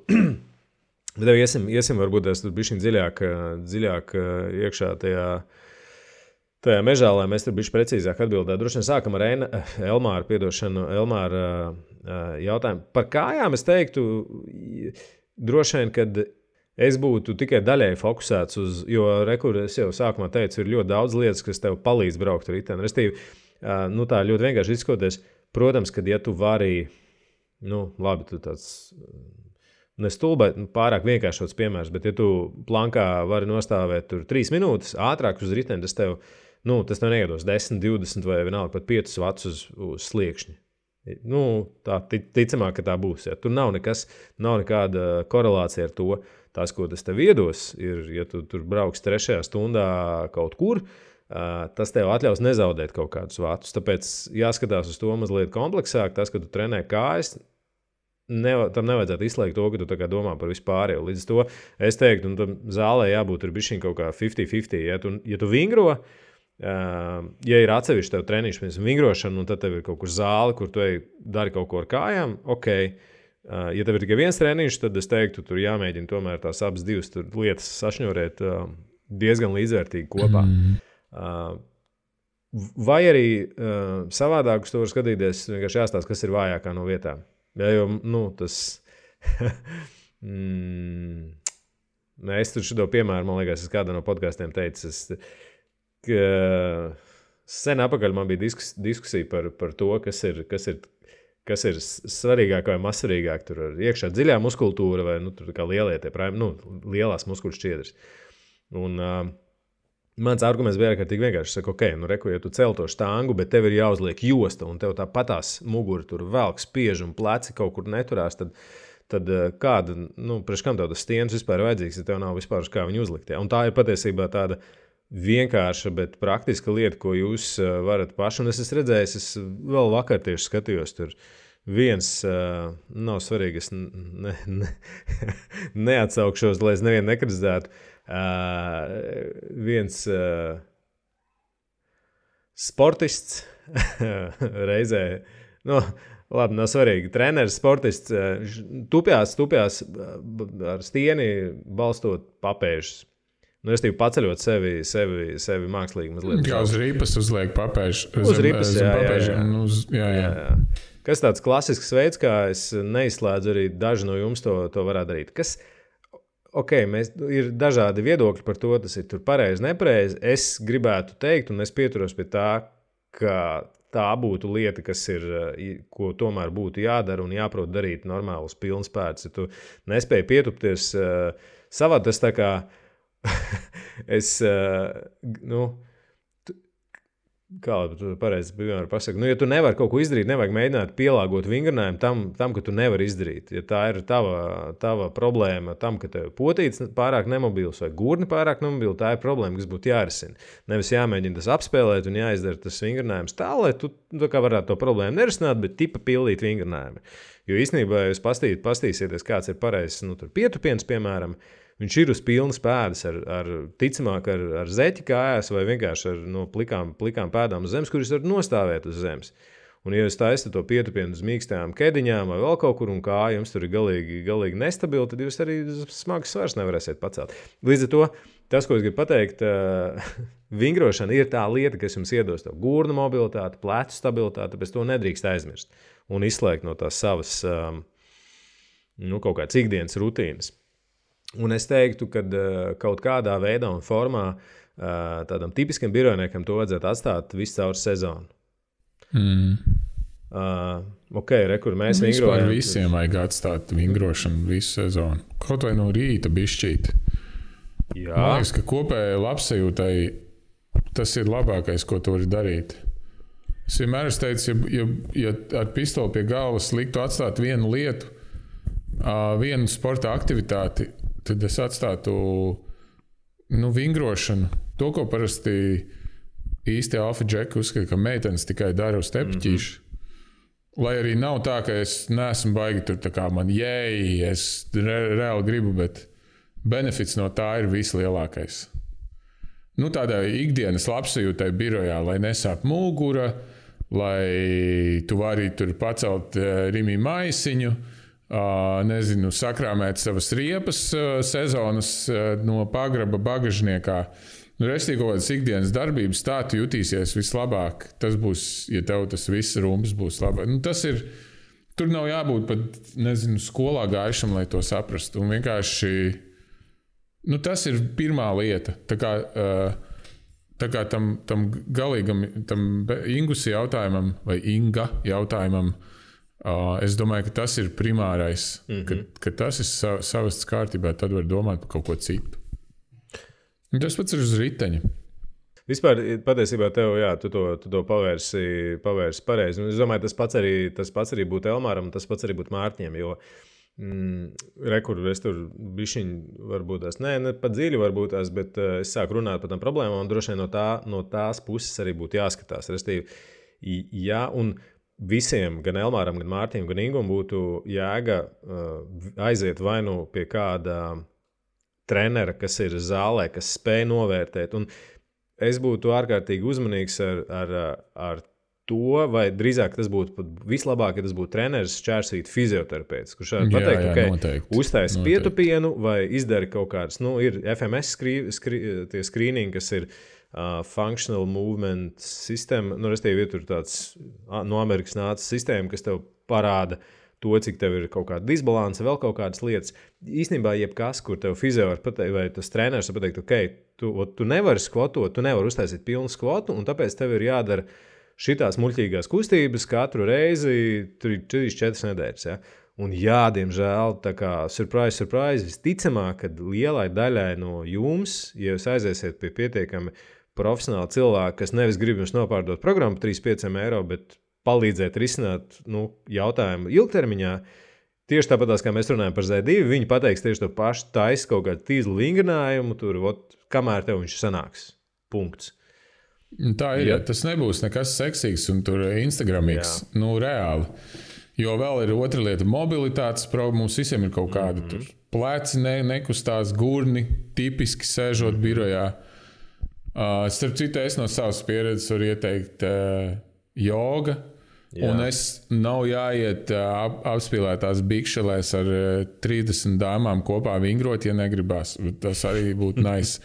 es vienkārši kā tāds puslosis būdams, uh, pajautāju vienai pazīstamai jogas uh, uh, dāmai, lai viņa man iesaka kādu YouTube. Viņa man atrada vienu tādu, kas man der. Es atradu to kanālu, Es jau nezinu, cik ilgi es vingroju. Es vienkārši vienā brīdī secināju, Spartā, ē, es to kādreiz nevarēju izdarīt. Nu, tā kā gurnu vai kas tā ir? Gurnu, jā, gurnu mobilitāte. Mm -hmm. Viss vienkārši. Un tu katru rītu tas prasa 15, 20 minūtes. Tur vienalga, cik ar YouTube viņa pilnīgi galvenais ir vingrot vienkārši. Un tu jūs redzēsiet regulāri, tas sāk parādīties. Uh, vienkārši efekts, un tad to stieni liekt uz muguras. Un jā. tad jau arī no tā stieņa nesāpēs nekas. Uh, un jā, tā tam arī vajadzētu būt, ka viņam no tā nekas beigas nesāp. Nu, sāp kā nu, dienā, varbūt tās. Nu, tas normāli, jā, bet tev nesāp kaut kas kaut kur. Jā, tā nu, kā kīčam. Vien... jā, nu, vienīgais, droši vien, kas ir, jā, jā, kas ir visi jautājumi sporta zāle, un es teiktu, varbūt tā ir vienīgā tāda uh, Uh, nu, lieta, kur radās tā vislielākā bērze, ja, nu, tā kā visi saka, ok, tur ir gyms un sporta zāle, jūs ejat, nu, jūs domājat, tas, ko, ko jūs domājat, ir tas, ko Kaspars teica, ja, tur lieli svari, instagramīgi, džeki apspīlētos kraklos. Un, nu, Vive beateros. Uh, bet jā, jā, tas džimā, man liekas, vienkārši vajag kā, tam visu vajag. Ka, tu nekad nezini, cik ilgi viņš cilā. Un tu nekad nezini, cik viņam viss jau sāp, un viņš vienkārši turpina brausājiencā tur maukt. Mm -hmm. nu, tā kā, tā kā Ingūna jautājums par vispārējo sagatavotību, tad es domāju, jā. Tur. jā. Tas, tas noteikti būtu. Ir. Jā, tas, tas īstenībā ir gan Elmāram, gan, gan nu, visiem trim. Tas, tas tā būtu droši vien tāda viena, viena rekomendācija, ko mēs ar, ar Kasparu esam noteikti uz vienas lapas. Jā, par, par, un tad, ja jums ir tas zāles, vienalga abonements, vai jūs nu, esat piesieti kaut kam, jūs tomēr, jo es precīzi, ka Kaspars var pateikt, es esmu, man ir iebies, nu, ne, tas pārspīlēt teikt, uh, man nepatīk vingrot, man ir tieši tāpat kā visiem, man ir nu, grūti piespiesties tur, tur, tur, tur izlasīt vingrinājumu taisīt. Tas, ko tu zini, un es no savas pieredzes zinu, es ļoti, man ir tona problēmas ar, ar visu kaut ko, ar, ar ceļiem, ar pleciem, ar vēl kaut ko. Un, uh, Vienīgais veids, kā, kā es šīs problēmas varu priekš sevis risināt, ir iet un vingrot. Un to, da, to darīt jau tas ir iemesls, kāpēc es to sāku un kāpēc arī to turpinu un turpināšu darīt. Un es esmu daudziem cilvēkiem to teicis, nu ir kaut kādā brīdī tu nonāc, un, un tas ir taisnība arī manā gadījumā. ja es pārstāšu vingrot, es būšu ļoti kā kivičs. Būšu. tev nu, viss sāpēs, tev visu laiku vajadzēs kaut ko tur iet vai nu kaut kādas taisīt blokādes un tā tālāk. Nu, visas tās, tās, tās, tās lietas īstenībā, ko mēs tā kā neviens negribam, un es teiktu, kuras arī nevajadzētu darīt. Jo īstenībā pirmā, diemžēl, visgrūtākā lieta ir ot, eh, tas, ko Kaspars teica, regulāri vingrot. Un tad regulāritāte, mm. es teiktu, laikam tā ir. Ja jūs viņu priekš sevis varat jebkādā veidā atrast, vienalga, vai tas ir joga ar 30 uh, meitenēm. vai vai uh, zāle ar, ar, nu, jā, no, pušiem. Katram jau tās intereses dažādas. Nu, arī taisnība, mums jau arī meitenes ir klausīties. Tā. Bet jā, tā ir nu, tas pavisam nopietni. Tur vienkārši jāatrod to, kas, to, kas, to, kas strādā. Un tās problēmas parasti ir, kā Kaspars teica, ar mobilitāti. Tā ir viena no lielākajām problēmām, ar ko būtu jāsāk. jāsāk nu, Šķetināt drīzāk pieiet tai visai lietai, ja, jo arī tā zāle patiesībā būs ļoti laba tad, kad jūs varēsiet viņu izdarīt, nu, tas tā kā intervāls braukt, tad, kad jums ir bāze, jūs viņus brauksiet, un tas padarīs jūs ātrākus. Ja jūs intervāls blietēsiet, tad, kad uh, jums bāze ir necik, nu, jūs uh, paliksiet ātrāk, bet uz kaut kā rēķina. Kaut kas būs jūsu veselība. Ar zāli ir tieši tāpatās. Ja tu ies uz crossfit, tā kā šodien piecēlos no, no parunājot ar jebkuru jēdzīgu fizioterapeitu, viņiem, es atceros, tagad crossfits bija tāda absolūta zviļņa. Viņiem bija nu, kā, visi tie, kas ir aizgājuši uz crossfitu pēc pirmā, otrā mēneša, vienkārši rindā stāv. Viņiem ir saplāsti tur ceļi, muguras, pleci, viss iespējamais. Viss. Un, un tas nav tā, ka es saku, ka crossfits ir slikti. Uh, ir labi, tikai atkal nu, jums ir jāatrod to cilvēku, kurš ir spējīgs jums pārdot tādu ilgtermiņa risinājumu, nevis mēneša abonementu, kur jums aiziet tur testosteronu poti iedod. Nu, tagad visi tur ir 30 reizes tupsimies, leksim un taisīsim kaut kādus tur. Un ātrāk to darīsim. Un vēl Jā. ātrāk. Jo reku viens izdarīja ātrāk. Jā, tāpēc mēs, tā ir bijusi atbilde arī. Mēs nevienu nedabūsim kaut ko darīt. Vajag Jā, jau kaut kā ietirgot to mačo ātrāk, stiprāk, tālāk. Nu, Man liekas, tā joga 30 metriem vismaz nu, tur vīrieši Nu, Tas, jā, varētu tas strādāt, varētu jā. nostrādāt. nostrādāt tas varētu. Tāpēc es arī pieminēju. Bet, uh, ok, nu, tā no, novienkāršot to visu, es teiktu, jā, tam, tam pipelinam vajadzētu būt tādam, ka jūs sākat ar vingrošanu, ar mobilitāti. Un es labākais tomēr būtu risinājums, ka jūs atrodat kādu speciālistu, kurš, kurš jums pasaka, kas jums ir jādara. Ot, ideālā gadījumā jums ir jau tur lapiņa, nezinu, kaut kas, kur jums ir 20 vingrinājumi, kurus ejat pildīt vienkārši tur visu laiku. Jā. Mārtiņa gadījumā, kur, kur, kur ir iespēja, iespēja un, un arī mm, Elmāram, kurš prasīja, kad to zāli ielikt iekšā, es teiktu, kamēr ir ziema, nu tāds normālais. Mans ir vairāk par trīs reizēm zāli ielikt nedēļā, ir gandrīz neiespējami. Nu, grūti, ja gribi braukt ar riteni, ja gribi braukt ar riteni. jā. Jo trīs reizes tas būtu maksimums, un divas, es teiktu, tas tāds nu, minimums. Jo ar reizi nedēļā, ja jūs gribat, it īpaši, ja mēs runājam par ziemu, reizi nedēļā pa maz. Tas ir, nu, tas ir pa maz pa punkts. jā. sezonā varētu vienu reizi, vai ne? Pilnīgi precīzi. Sezonā viena reize īstenībā tas būtu nu, tā tieši tās, tās brīdis, kur tu to vari izdarīt. Un uh, Elmāra gadījumā baigi būtu, re, ko mēs sākumā runājam tur par sajūtām un, un, un uh, par tām visām lietām. Es teiktu, arī tur būtu jāsaprot. Ir, uh, viens ir es, tas, tas, ko es parasti skatos, cik ilgi uh, prasa, kāds laiks ir vajadzīgs, lai tu atjaunotos pēc gongas, jo tas arī ir dažādi. Uh, atkarīgs no sagatavotības līmeņa, atkarīgs arī no tā, cik tu esi vecs, kāda ir tava dzīve, nu, sadzīves uzbūve, teiksim tā. Jo citam pietiek ar, ar dienu, ka viņš ir principā gatavs kaut ko iet un darīt, un citam vajag trīs dienas, un viņš ir salauzts. Ja. Uh, Un es teiktu, uz zāli ir jāga iet tikai tad, kad jūs, uh, tad, kad jūs esat noguruši, sezonā ir īpaši. Tas nu, noteikti nebūs. Uh, tas padziļinās to nogurumu un izraks vēl tikai lielāku bedri, un, un arī mm. no tās zāles jūs nedabūsiet to vajadzīgo efektu. Jo zāles sezonā vairāk ir tāds uzturēšanas pasākums, no kā tev vajag būt grūti. Un es teiktu, sezonas laikā, ja tu visu esi darījis pareizi, un tur droši vien mums. Uh, ir jāstāsta, mums ir tik daudz sezonas bijušas. Mēs kaut kad esam runājuši par to zāli. Es pilnīgi noteikti atceros. Esam, esam, jā. Esam, esam. Elmāra, Elmāra, tu vari pameklēt, noteikti mums ir vairākas epizodes, kur mēs izvērstu to runājam. Bet normāli būtu tā, ka tu eh, esi izdarījis kaut kādu mājas darbu, par ko mēs tagad nerunāsim.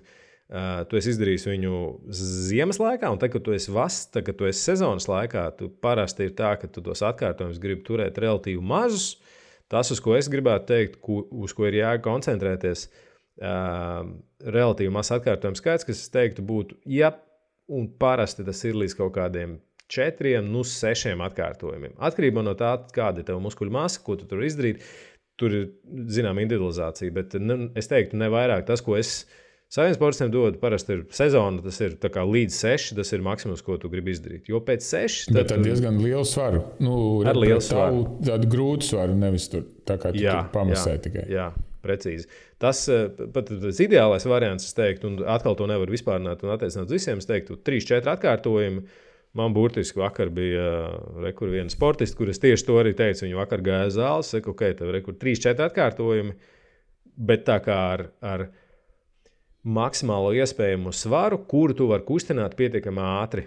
Mm. Kas ir Jā, diezgan... nav jāievēl gaisa tur lejā, jāpadomā, nu, pie pietupiena. Tu Jā, un kas, Lejā, kas ir augšā, lejā, augšā.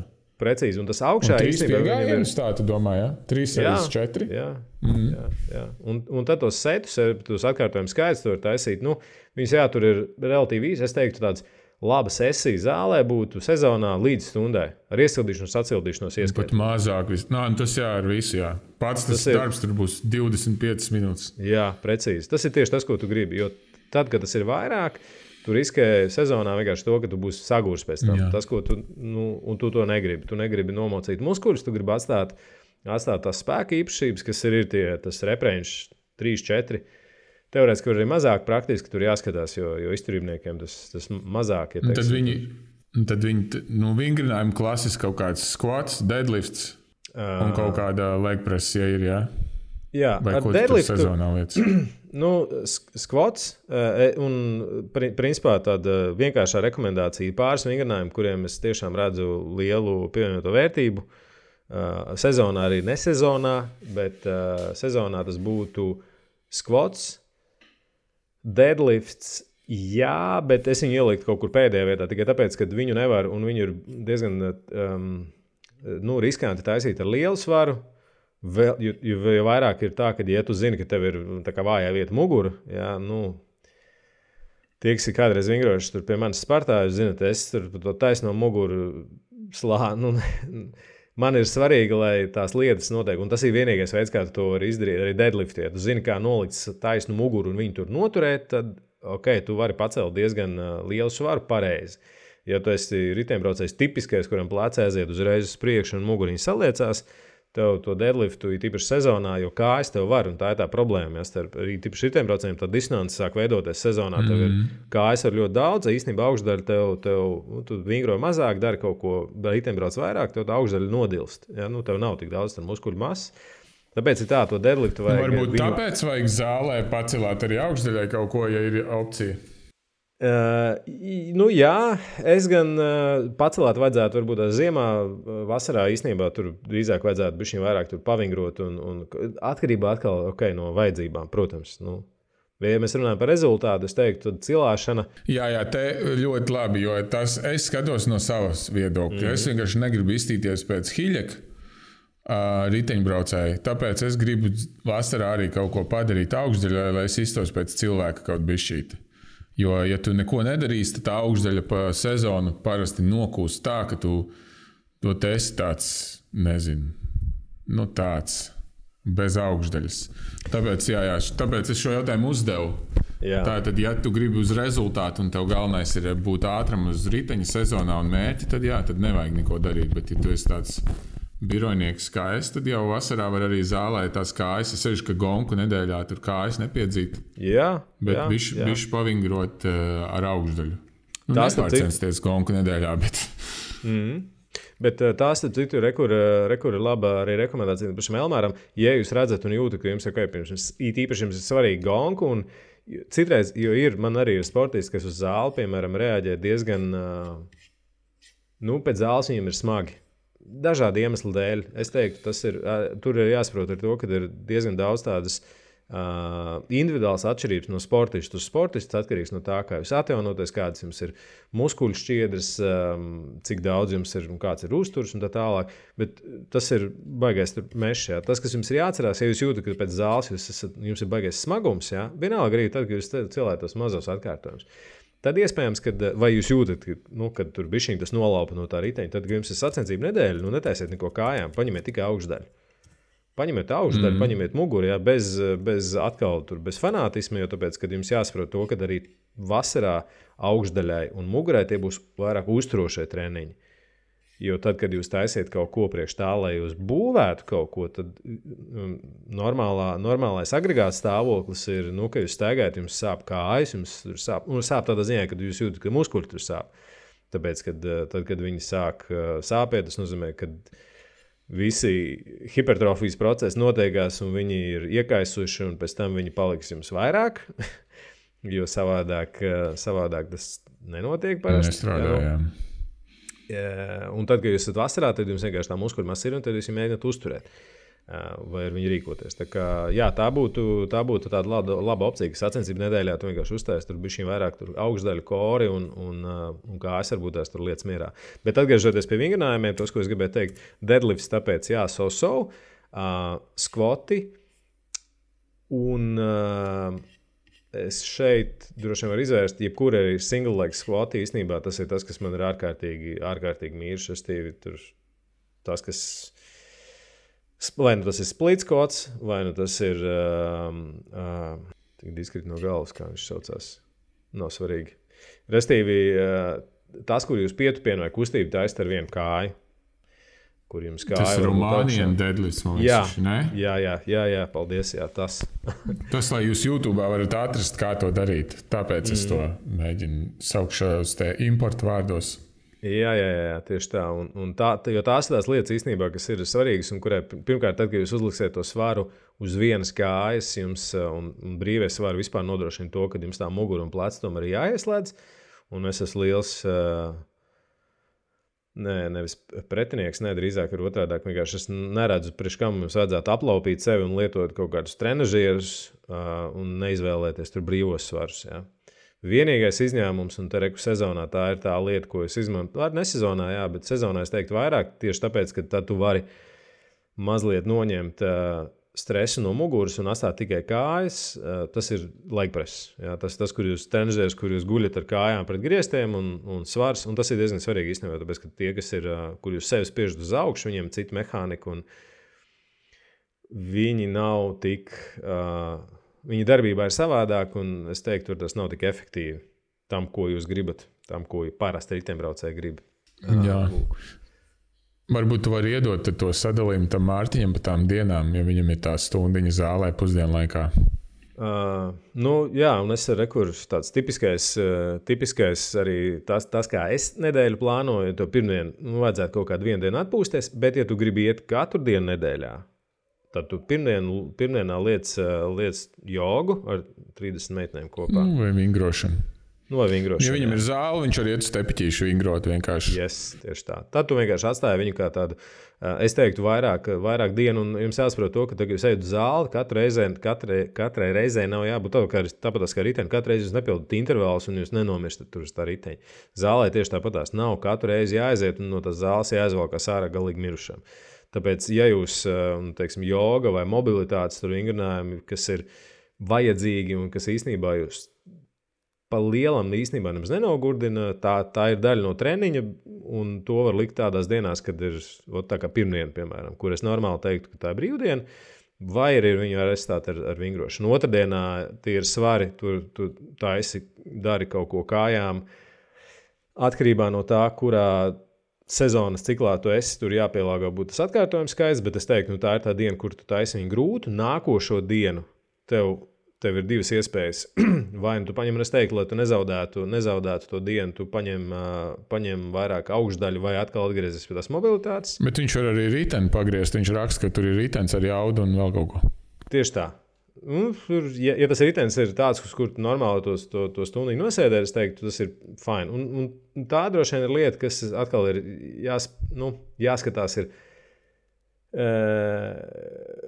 no kā Mārtiņš iegūs visvairāk, vai īstenībā kas ir viņa tā šaurā vieta. Jo, protams, stundu uz riteņa ar Z2, nu, tas ir relatīvi maz, tas ir daudz labāk nekā nekas. Un, ja tā ir stunda, ko tu vari izmantot, tad, tad vai not tas, nu, kā es teicu, tas mm. ir mhm. taču labāk nekā nekas. Ja ir tā, kad, kad tu jūti, ka tev ir problēma ar pleciem, nezinu, tu nevari, nevari normāli, vai arī, teiksim, tas, kas varētu būt pilnīgi normāls iznākums, ja tu pēc otrdienas jūties galīgi salauzts, tad viegls ritenis uz stundu ir, ir superīgs risinājums. Jā. Tā kā vai nu ritenis, vai nu, vai nu augšdaļa, uh, kore var būt, bet, uh, bet varbūt arī nē. Uh, nu, tādā ziņā, ka kora tomēr īstenībā ir, ja tu, tu tiešām to koru strādā, viņi tāpat diezgan nogurdinoši. Tas nav nekas baigi viegls. Jā. Tāpēc viņas, tās mm. grūtās dienas nevajag, nevajag stakot kopā. Es nevajag tur būt divām, trijām grūtām dienām pēc kārtas. Parasti tas ir nu, visai neproduktīvi. Uh, Uh, un tad atkal nākošo dienu tu vari taisīt grūti, kas ir kājām. Tas nozīmē, ka tev būs otrdienas diena, kāju diena un ceturtdienas kāju diena, kas ir divas droši vien tādas key dienas, kuras tu vari uztaisīt kvalitatīvas.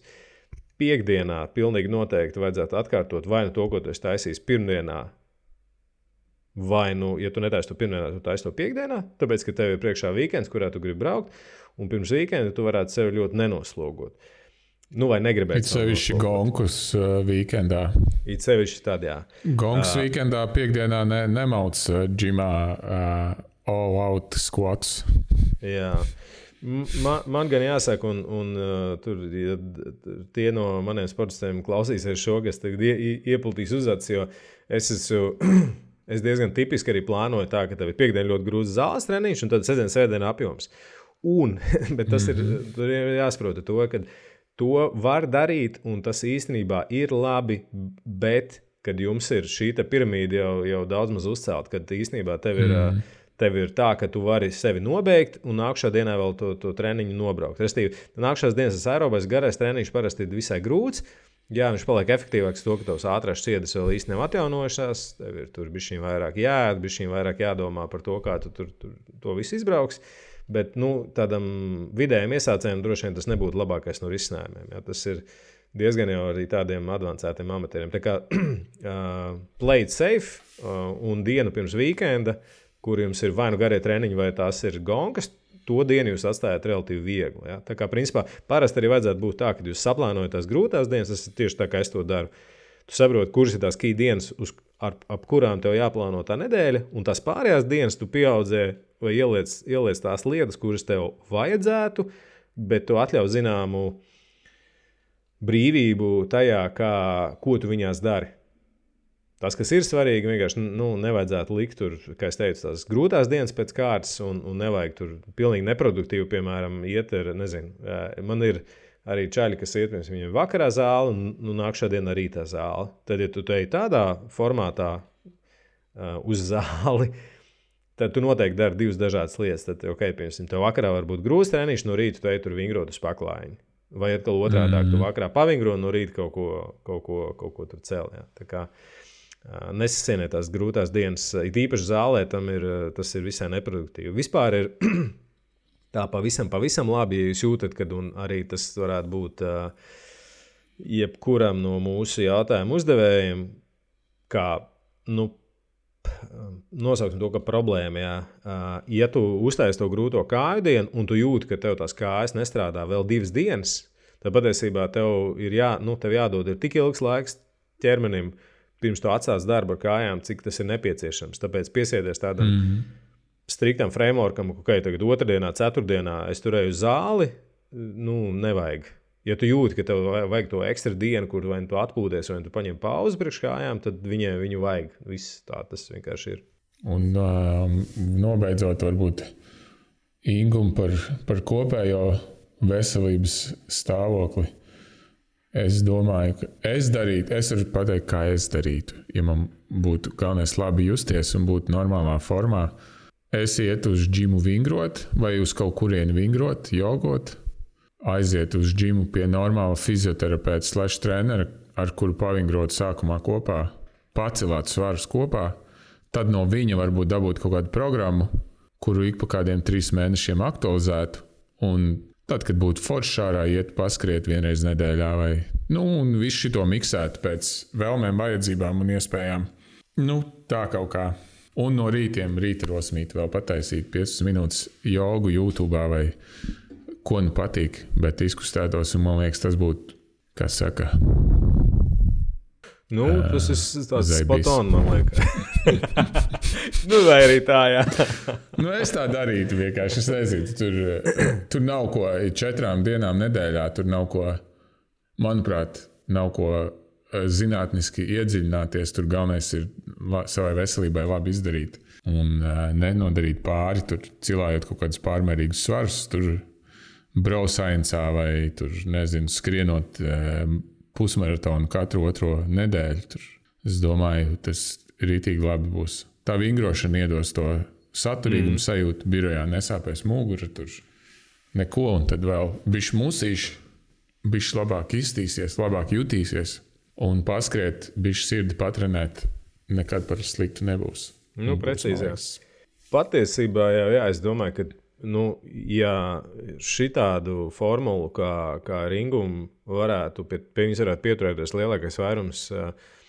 Pat ne mūsu klausītāji, bet nu, kaut kāda iedzīvota populācijas. populācijas. Jā, tas jau būtu vienkārši izcili. Man liekas, mēs nu, kā tāda kā sabiedrība esam šajā ziņā ļoti, kā lai pareizi pasakā, atpaliekam jā, no tā, kur ir pārējā pasaule. Mēs esam pārāk eh, nekustīgi. un tāpēc eh, viss tas, ko Ingus uzskaitīja, tev īstenībā ir jābūt dažādībai, jo vispārējā arī viņa paredz, nu, tur nosaukums jau ir, mm. tev ir jābūt vispār, vispusīgam. Tas nozīmē, tev ir visas tās lietas, ko tu uzskaitīji. Tev vajag muskuļus, tev vajag mobilitāti un tev vajag sirdi. Nu, īstenībā trīs tādas, mm. trīs vaļi, uz kā turēsies tava veselīga, veselība, ilgmūžība, labsajūta un tā tālāk. Un patiesībā no labsajūtas viedokļa, es domāju, tas ir precīzi tas, ko tu saki. Nu, tev vajag bišķiņu no katra, lai tas mikslis būtu diezgan veiksmīgs. Un tad tas, kas, tas, ko var darīt, jā, atkarībā no sezonas vai no sezonalitātes, tu vari nu, izvēlēties kādu no prioritātēm. Teik, nu, kas būtu normāli, re, kur iestājas vasara, tev gribas būt vairāk braukt ar riteni, paskriet, super, tu vienkārši vairāk dari un skrien. Uh, kaut ko dari priekš, vairāk priekš sirds, mazāk varbūt tās priekš, priekš muskuļiem. Uz džina aizēja mm. tikai ne, nu, vienreiz nedēļā. Un atkal otrādi iestājās tur rudens, rudens pelēkais laiks, tā tālāk. Tad tu aizēji uz džīmu, sāc vairāk strādāt ar šitām visām lietām, un tad arī īstenībā ir tāda tev. Tu tā caur tai sezonai, ja tā var teikt, skaisti izpildījāt. Svarīgākais un tā lielākā māksla droši vien ir tā, ka to visu atstāt uh, Tagad mēs to pasakām, tas ir baigi viegli, bet tu atstāt kā rutīnu. Īsnībā tev vajag zināmu motivāciju, un tev vajag redzēt to laukumu, ja tā var teikt. jo arī tu, mm. kas parasti pateikt, tu, nu, pasaka, tu esi virs vidējā, arī ar savu jogu un tā tālāk. Lielākā daļa cilvēku viņiem ir grūti atrast. Nē, viņiem ir grūti saņemties uz tām piecām, desmit minūtēm no rīta. Tas, ka tas ir visiem vajadzīgs, tas ir pilnīgi fakts. Uh, bet, eh, nu, tāpēc droši vien jūs arī mūsu to verbalēšanu klausāties, lai dabūtu kaut kādu kriptiņu no motivācijas. Tā kā jūs kaut ko varat no tā paņemt, tad nu, Nevis motivāciju, bet disciplīnu vajag. Motivācija te viņa ir, te viņas nav. jā, bet, tev jā, ir disciplīna, tu katru rītu, un tas ir vieglāk nekā izklausās. Vienkārši Tu neuzdod sev jautājumu, vai es šorīt gribu vai negribu. Tu vienkārši izritiņi tepiķīti un 15 minūtes, 20 darbojies. Punkts. Tas ir tieši tik vienkārši. Nav mm. nekāds, e, šodien, bet tur kaut kāds tur, nezinu, vēsāks nekā parasti. Vajag, e. Nē, atlikt šo te ņuņāšanu. Un, viss, un tad, kad tu to izdarīsi divas nedēļas pēc kārtas, tu redzēsi, cik vieglāk katru dienu būs vieglāk. Un tad, pēc trīs nedēļām, tu vienkārši, kad tu gribi nonuņāt, Tu vienkārši šķisti tagad sa sajāšu šīs trīs nedēļas ar vienu reizi kaut kādu.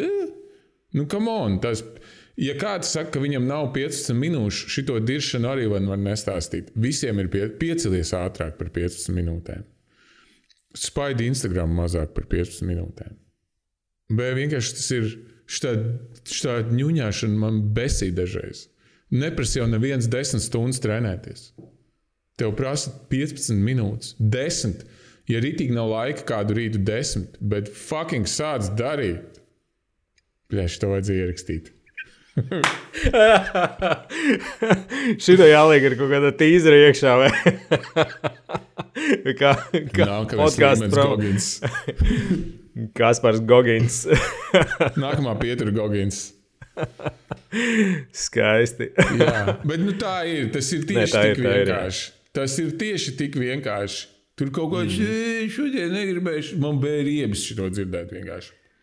Jā, pie kam, kas ir interesanti, jā, pa, par, teiksim, par velo un, un tādu izturību runājot, jā, tas viss tur ir ilgtermiņā, tur vajag tās stundas. Tā, tad, ja jūs runājat par džimu un, un par, par tur, visām tām lietām, ko mēs runājam, īstenībā tur tiešām vajag daudz mazāk tam vajag laika investīcijas. Nu, jā, Tas, tas nav kaut kas, kas jums noēdīs. Un tur. to rezultātu jūt ātri. Tu jutīsi sevišķi visi šitie, kam kaut kas sāp īdi un vēl kaut ko. Tas tik ātri tas rezultāts ir pavingrojot.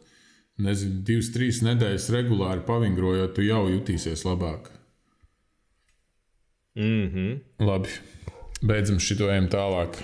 Baigās rēns mums sanāca. Nu, labi, labā ziņa tā, ka mums nav, nav daudz jautājumu, un uh, pārējie ir pa vienam, un mēs uz viņiem varbūt tās atbildēsim ātri, īsi, precīzāk. nu, labi, īstenībā tā nebūs. Jūs es zināt, nezinu, vai mums sanāks īsi. Jā, mums jāstāsta, cik mums jau ir. Mēs jau pusotru stundu muldam. Mm. Jā, nu, mm. varbūt tas būs ceturtā epizode. Grūti pateikt. varbūt tās. Varbūt tās. Kas par Jorku Kolu? Es tagad baidos tev runāt. Tu esi es esmu on fire vienkārši. es esmu on fire. Tā, tu līdās. Es teiktu, ka mums ir jāņem pie, pie tā skarbā, ka mums jāņem laus jautājums. Jo, ja nu, mēs šo aizmuldamies, tad mēs pārējos varam atstāt uz nākamo reizi. Nu, davai, oh, davai, e, laižam lauvu. Čau! Viņš raksta. Uh, Tātad ir, ir jocīgs jautājums par tanti no Bauskas vai Baukas. Mēs no, nosacījām, ka visticamāk ir bijusi pārrakstīšanās kaut kur. Spēlčakars ir izčakarējis. Tanti ir no Bauskas. Jebšu, jebšu, kā mēs tagad zinām, pēc, pēc publiskajiem, kuras tur dāmas izteikumiem no čūhņas. No čūskas. to neteicu es, to teica, man liekas, ka Kambals sieva vai kaut kas tāds bija. Tur kaut kāda ņemtne, kā Bauska ir čūhņa. Bet nē, tā ir no Bauskas, un viņa vispār nav no čūhņas. Uh, bet aktuālais jautājums no Lauvas ir tāds, kā sagatavoties velo realitātei 2023?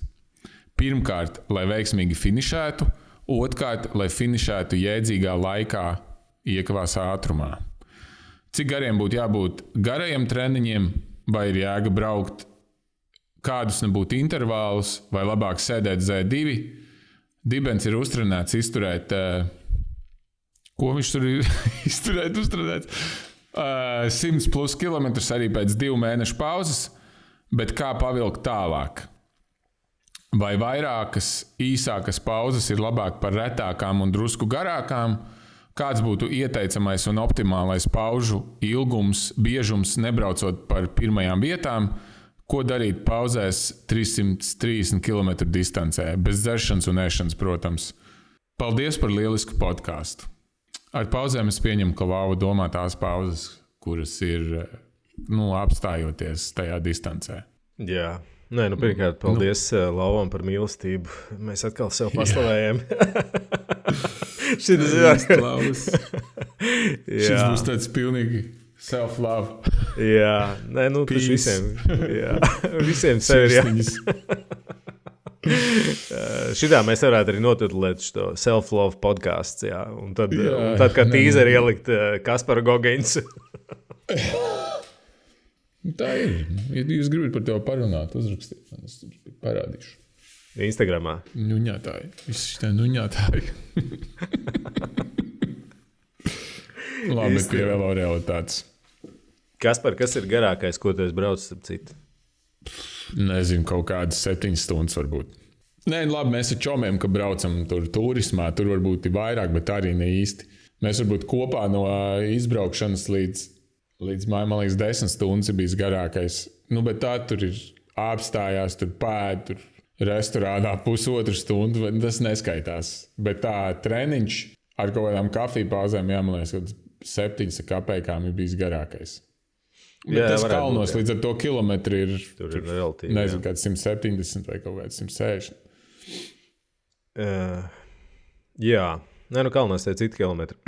Bet um, Nu, baigi, jā, nu es domāju, redzi, baigi pa finišēt. Man liekas, ka tur jau ir. Nu, es pieņemu, ja Lapa uzdod tādu jautājumu. Nu, es tā tikai lasu starp rindām, ka ticamāk, ka finišēt viņš var.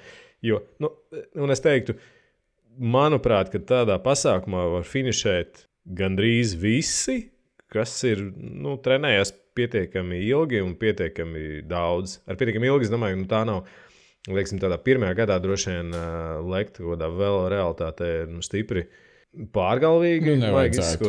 Nevajadzētu, nevajadzētu arī pilnīgi, ja kaut kādas cieņa pret savu ķermeni ir. Es domāju, nevajadzētu vienkārši. Mm -hmm.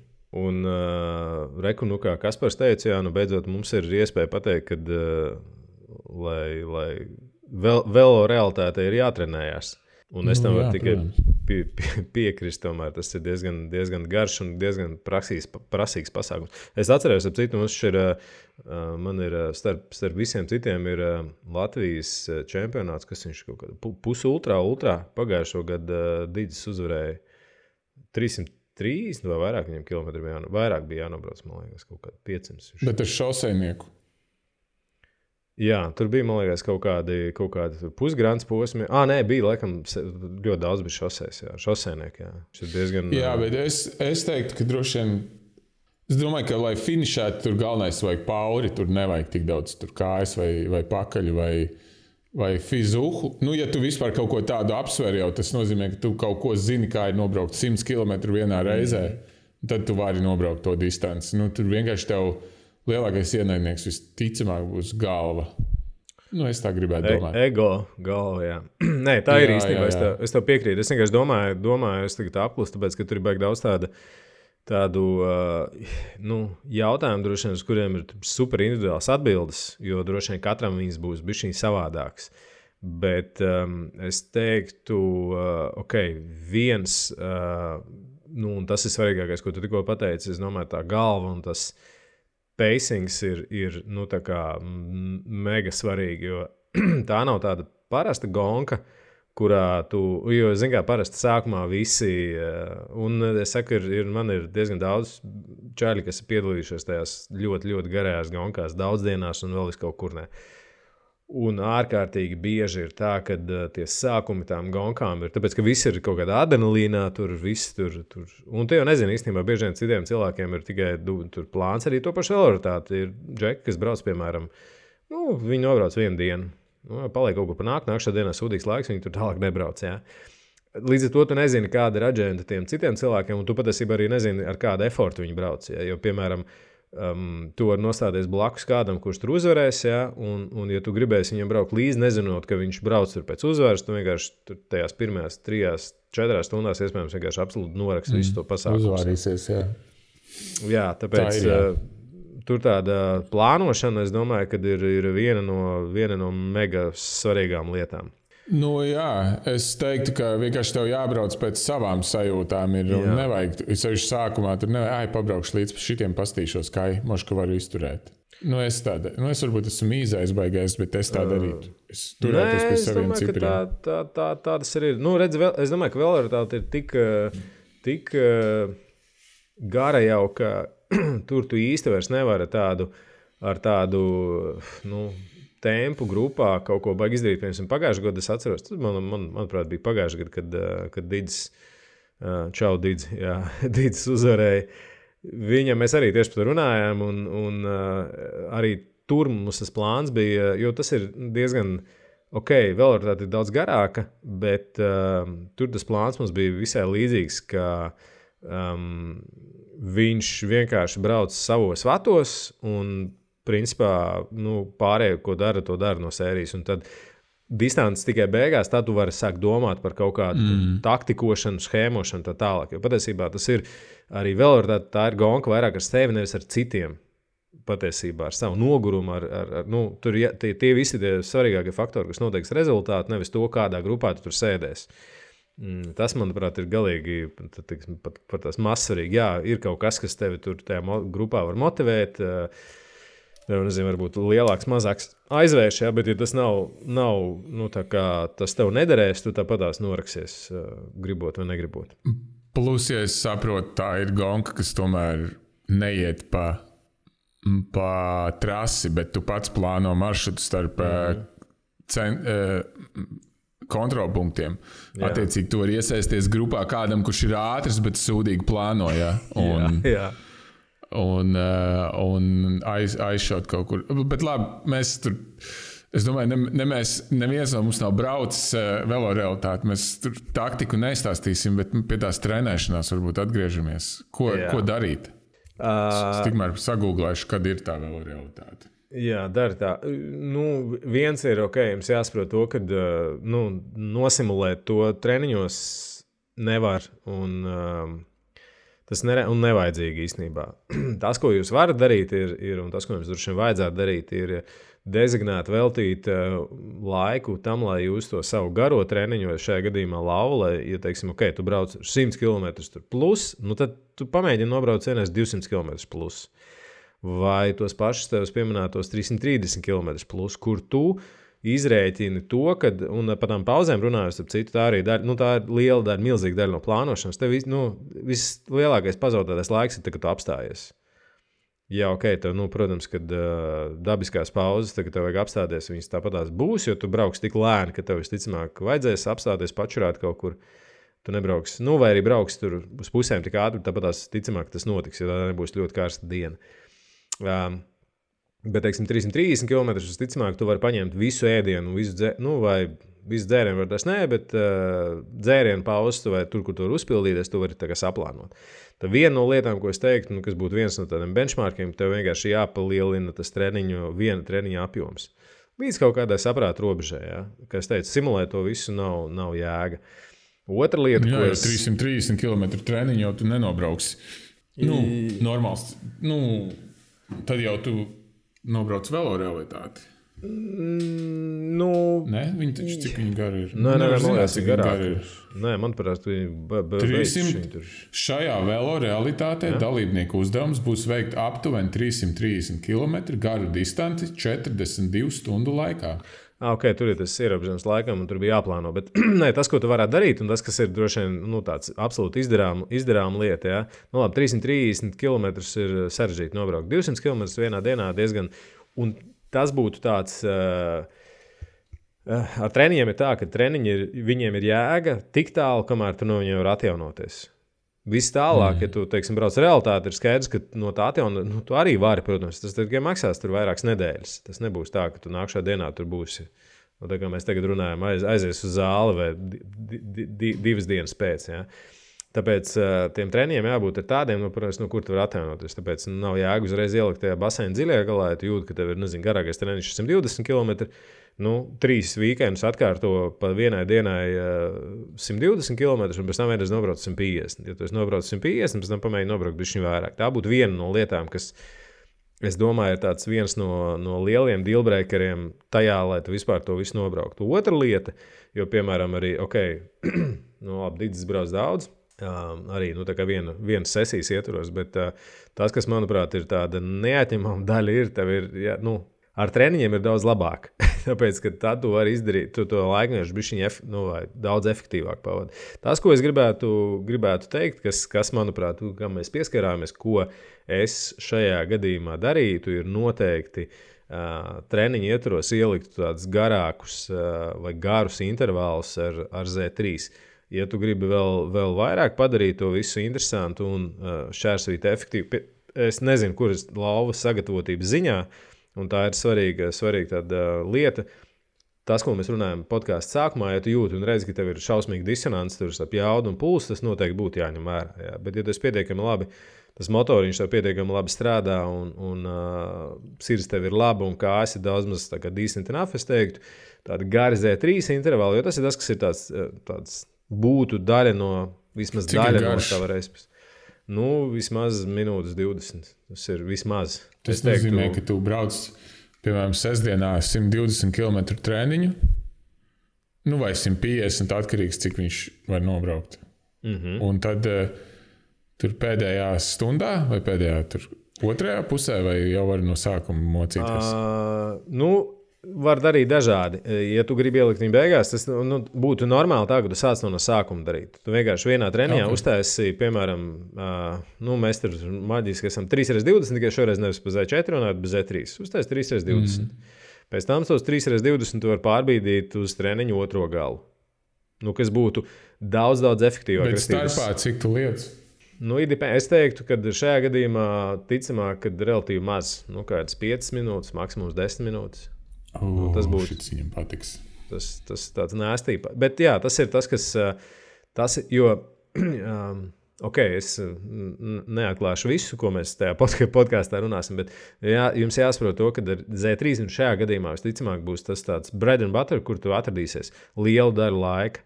Un, ja tu tur nespēji būt efektīvs, tad uh, tev tas sacensību ātrums vai mm. nu, tas kosts tam ātrumam, kas nozīmē, ka tev vienkārši būs, re, ko mēs sākumā runājām, nu, tas inputs, sirds, restīvi pret saņemtajiem vatiem pēkšņi būs baigi liels. Jā. Un, uh, tas ir tas, ko tu negribi. Un tas ir tas, ko tev šādi intervāli var iedot. Tā problēma ir tā, ka jā, tas, ā, tas uzreiz aiz sevis velk mazliet. Tas ir diezgan nogurdinošs pasākums. Un, mm, ja velo realitāte nav vienīgā gonka, tad tas noteikti bišķiņi var noēst to, to tavu augšējo galu. Restīvi, tas ar tā kā ar visu Nu, dzīvi. nevarēsi tur LVM puļīt uz startu uz Jā. Jā. augstajām intensitātēm. Mm, tāpēc kā ātrums būs tāds uh, nu, švakāks. Mm. Dīzelītī, kruīz kontroli.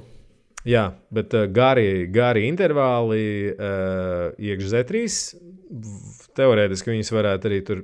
Tas gan es teiktu, ot, es ar to nebūtu. Vai neredzot, uh, neredzot, uh, nezinot, par ko mēs runājam, es droši vien to nedodu kā tādu vispārēju rekomendāciju. Ar Z4 spēlēties, bet viena no lietām, ko noteikti uh, varētu likt iekšā, ir bez tiem gariem zem trīs intervāliem, vēl ir zemes kadences intervāli. Tīpaši tos gan treniņa beigās uh, būtu ļoti gan grūti, gan arī vērtīgi izdarīt. Un tos, ap citu, var arī neobligāti tajos garos treniņos taisīt. Jo, ja garais treniņš pats par sevi jau ir izaicinošs, tad tur kaut ko vēl ielikt iekšā. Nu, tad tu esi tajā līmenī, ka tev no sākuma ir jānobrauc 150 km. vienkārši jāatbrauc dzīva mājās, nesalauztam. Un, ja tu to vari izdarīt, tad tu viņā sāc likt iekšā jau kaut kādus tur treniņu uzbūvi un tā tālāk. Ar zemes kadences intervālu, kā tu domā, kaut kāda 50, 60 kadences, kaut kādas minūtes vienkārši gribi, bet kur to pašu Jā. kaut kādu Z2, Z3? Nē, tad, tad tu vari braukt bišķiņā augstāk, es teiktu, jo tur ilgi un, un es laikam nebūtu ļoti, nevis priecīgs, bet drīzāk es neieteiktu tur ļoti ilgu laiku dzīvoties tajā zemās kadencēs. Ar ļoti ilgu laiku es domāju, nu, tur vienam piegājienam, nu, 6, 8 minūtes, jā. 10 jau būtu tur daudz. Jo īpaši tad, nu, tas ir svarīgi, uh, ja tavs slieksnis ir pietiekami augsts, piemēram, absolūtos ciparos runājot, tas ir 300 plus vati. Uh, es teiktu, nu, mēģiniet turēt tos, tos intervālus nu, līdz kādām astoņām minūtēm. Nu, tas ir gals, jā, sešas mm. minūtes būtu tā normāli. Tāpēc, kad jums jāstāsta to mazliet kompleksāk, tad, jums ir daudz vati, jums ir, jūs tos daudz vatus liekat caur saviem tur. Visiem locekļiem, un viņi nevienmēr var būt ļoti laimīgi par to, ka tas notiekās ilgāku laiku. Jā. Uh, nav tik, uh, tas nav tik sarežģīti vai nav tik bīstami. Tad, ja tev tas tev ir mazāk, vienkārši. tad, jā, tad tev formāli veiktspēja, tu zonā skaties, es tur, tu esi turpat, bet nu, tev slodze locītā nebūs tik liela. Bet to, jā, to var atkārtot tur 4, 6, 8 minūtes. Tā pavisam labi būtu, ja tas atpūtas intervāls ir ar Z2, bet ar augstu kadenci ar Z2. Mm. Lai kājiņi pierod visādi strādāt. Jo gan vienam, gan otram, gan tiem gariem Z3, gan arī tiem zemās kadences intervāliem, tie iedarbības mehānismi, nu, gala rezultāts īstenībā ir ļoti līdzīgs. Jā, tu tajā Z3 bieži vien sauc arī par mikzonu, tajā mikzonā tu paliec vienkārši efektīvāks. Īstenībā tas, kas tev ir jāprot, jo tu skaties arī pat uz to gongu, tev būs jāceļās kājās, jābrauc augšā kādā kalnā, pretvējā. Nezinu, kaut kāda pa grāmatceļa kaut kur tu jāējās cauri. un tad būs brīži, kad tu gribēsi padarīt dzīvi sev vieglāku un mazliet vairāk griezt tās kājas. Un tad ir tie, ja tu neesi efektīvs pie tās augstās kadences, tad, tad ir, ot, tu mazliet zaudē šo komponentu. Jā. Tāpēc uh, šie intervāli tipi, jā, kur tev ir zemā kadence plus atjaunošanās, bet pie augstas kadences, kas īstenībā ir tāda. Sūdīgi atjaunot. Ir tīpaši tad, ja tev ir tā augsta kadence, nedaudz viegli, viegli, tad īstenībā tu tā, ja tu skatīsies uz pulsu, bieži vien cilvēki nemaz neatpūšas tur. Pulss ir mm. zemāks tad, kad ir zema kadence, un tagad, kad tu un zema kadence, piemēram, Z3, un tagad tu sāc braukt ar, ar augstu kadenci Z2, pulss īstenībā aiziet augstāk. Jā, tas parasti liecina par to, ka um, tur o, tā efektivitāte pie tās augstās kadences ir, ir maza. Jā. Nu jā, jo nu tā varbūt tiem, kam tas neliekas pašsaprotami, ka muskuļus tu vari atpūtināt, bišķīt un, un, un atjaunot pie augsts. Vai, precīzāk, nesadzīt tieši pie augstas kadences. Un, ja es viņu satrenēju, tur tu, tu visu laiku to velo realitāti tur stampās. Beigsies kā es vienkārši ātrāk, ja tev kaut kādos vieglos posmos viņas nevarēs patīt un, un pasaudzēt tos muskuļus. Mm -hmm, precīzi. jo tev ir jāspēj Uh, jāspēj noturēt tie, tie jā, tā, tā kadence tieši, tieši kas par pieminētā nu, iemesla dēļ. Nu, skaidrs. Tātad atbildot uz Lauvas jautājumu, uh, ir jātrenējās dažādi un nav jābrauc tikai Z2. Nav jābrauc, jā, tur tas noteikti nav. nav Nedz labākais, nedz arī tas ir noteikti daļa no, no tā risinājuma, bet nav vienīgais. Vēl viena lieta, citu, ko es noteikti ieliktu, pieliktu klāt, reku mēs pagājušā Q&A runājām par ēšanu. Es pie tiem, eh, faktiski pie jebkuriem no tiem mūsu uzskaitītiem treniņiem, es pieliktu noteikti ēšanu. Ja. Tā būtu viena no lietām, kas eh, nu, arī relatīvi tādos īsākos treniņos būtu, būtu jāpraktizē un caur caur treniņiem vajadzētu saprast, ko tu ēd. Tas atbildētu uzreiz arī par pauzēm, par vispārējām lietām. Ko tu ēd, cik daudz tu vari apēst, jo visas garās, eh, visi garie pasākumi. Uh, viņi reizē ir tāds, nu, tā kā tāds ēšanas, uh, ēšanas sacensības. Jā. Maratons, jā. Jā, jā, tur jau vairāk varēs apēst, jo tu ilgāk ātri varēsi braukt. Tas tieši tik vienkārši. Un, Mm. Tāpēc, ja lauva var braukt rekurbi, piemēram, garos intervālos, tur 100 plus uh, taisīt tur Z3 atkārtojumus, plus vēl ielikt varbūt tās kādu zemo, zemo kadenci, to darīt treniņa beigās un treniņa laikā ēst. Uh, Cik mēs tur pagājušajā podkāstā teicām, nu, es teiktu, arī šeit tur mierīgi, ja tu tur tāds klasiskais benchmarks būtu vismaz 60 gramu ogļhidrātu Nu, stundā. vismaz, jā, tas būtu apakša. Tā būtu tiešām apakša. kaut kādā tur, eh, nu jā, jā, pie tādām stundām tev tur ir jāliek bunkurā konkrēti. Jo Mm. visticamāk, tev izrūpīs tieši nedēšana, nevis Jā, kaut jā, kāds. jā. Ja viņš tur var nobraukt simt, simtiņu, tad Jā, jau kā es teicu, rekur, nu, nav jēga, nav ne- nedz jēga, nedz arī praktiski tam ir nu, tāds, nu, nevis praktiski pielietojums, bet nu, es ar, nu, nevaru to nosimulēt uh, treniņos. Nu, nebrauksiet jūs vēl realitāti uh, pirms, die, nezinu, kā daļa no sagatavošanās. protams, Tas jā. nav, īsti praktiski, bet tas, ko tu vari izdarīt, ir sagatavoties tam, kā būtu jābrauc, kā būtu jēda. Un izdarīt to kaut kādā daļā no tās distances vai daļā no laika. Jā. kā jau teicu, tas ir ļoti vienkārši. Jā, nu, kaut vai tu paņem ar to riteni, ar kuru tu brauks to realitāti, apmēram par līdzīgu segumu. To, to garo treniņu tajā brīvdienā brauc tur 150 km, un tad arī, tad arī ēd tā kā tu, tā kā tu ēdīsi. Un tu pasties, no kā tev paliek sūdīgi, Jā, kā jā, jā. vēders ko ņem pretī. Precīzi, jo tas, kas tev var garšot pirmajā stundā, var ļoti negaršot piektajā stundā. Tas arī mm. jums ir jāatcerās. Un par tām pauzēm. Nu, es laikam teiktu, man noteikti nav viennozīmīgs. at- Respektīvi, ar tām pauzēm ir tā, un, un, kā es teicu, man ir diezgan daudz čaļi, kas ir braukuši tās, ā, tās ā, daudzās, ā, daudzās dienas un garās gonkas. Svarīgi ir Svarīgi ir mēģināt tās pauzes īstenībā samazināt. Restīvi, jo vairāk to varēs darīt visu, ēst uz riteņa, dzert uz riteņa, nu, kā mēs minējām, ir lietas, kurām tev būs jāapstājās, ja, vai lai uzpildītos, lai atvieglinātos vai kaut ko citu. Uh, principā, viss, ja tu skaties uz laika nu, ieguvumu, tad vienkāršāk ir nestāties un ātrāk mm. ir nestāties. Uh, tāpēc uh, tas tāds arī vienkāršais tād, nu, treniņa, tre, treniņa advice, ja nu mēģini tās lietas darīt, vairāk esot uz riteņa. Jo tikko kā tu stāsies, tā tev, nu, tev kustības ātrums tajā brīdī ir nulle. Un tu vienkārši zaudē laiku. Tas tāpat kā nu, paskatieties, ka jūs ar mašīnu braucat. Jūs ar mašīnu varat braukt lēnām, starp braukt nu, atļautajā ātrumā un pārkāpt viņu. Tur, reku, mēs zinām, zebras eksperimentu veco ar liepā, ja, tur tas arī bija minimāli, nu, maza. Ja tu brauksi un, un katrā otrajā, vai es nezinu, kurā tur benchtankā apstāsies, lai uztankotu kafiju, apēst, apēst kaut kādu hotdogu, vēl kaut ko, tu atbrauksi toču pusstundu vēlāk. Tas ir tas laiks, kas tev, kas tev nu, kur tu nevari pēc tam dabūt atpakaļ. Un šeit ir tāpat tās, tās pauzes, tās, kas apēdīs to laiku, bet, uh, bet uh, jautājums, ko tu viņās dari? Ja tu viņās apstājies tāpēc, tāpēc lai saģērbtos, pārģērbtos, ā, kas arī ir noteikti lieta, kas ir vajadzīga. Pēstu vai nopirktu kaut ko, jo es pareizi atceros, tad velo realitāte ir uh, self-supported pasākums, kas nozīmē, ka tev neviens nevar būt tur trasē, kas tev dos kaut ko un palīdzēs ar kaut ko. Uh, nu tad, jā, tad uh, tev ir tās visas lietas, jāiemācās darīt pašam un, un ātri un vēlams uz riteņa. Kā, nu, Es pieņemu, ka viņam tas jautājums varbūt to, viņš jau gan jau, ka ne pirmo gadu viņš viņu brauks.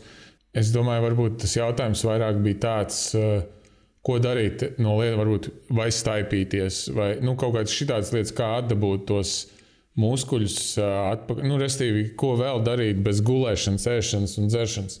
Tīri, lai tā paša, man liekas, varbūt tāds bija domāts. Nu, Nu, ja tā, tad- staipīties baigā jau, nu, tur tīri palocīt muguru, tur rokas plecus, to, kas nogurst. Bet Nu, iztaipīt muskuļus properly jau nebūs baigā jēga. Tur reku, mēs atgriežamies pie iepriekšējiem jautājumiem. Tur, ja, ja ir tā, ka tu nevari nobraukt, tāpēc, ka tev pleci, galva, mugura vai kaut kas cits, cits, cits sāk sāpēt, tad tev jādara tas mājas darbs, un tev jāiet uz zāli, un tur kaut kas ir jādara. Uz riteņa tu vari tikai nu, mazliet atvieglināt to, kā tev tur tā mugura vai pleci jūtas. Jā.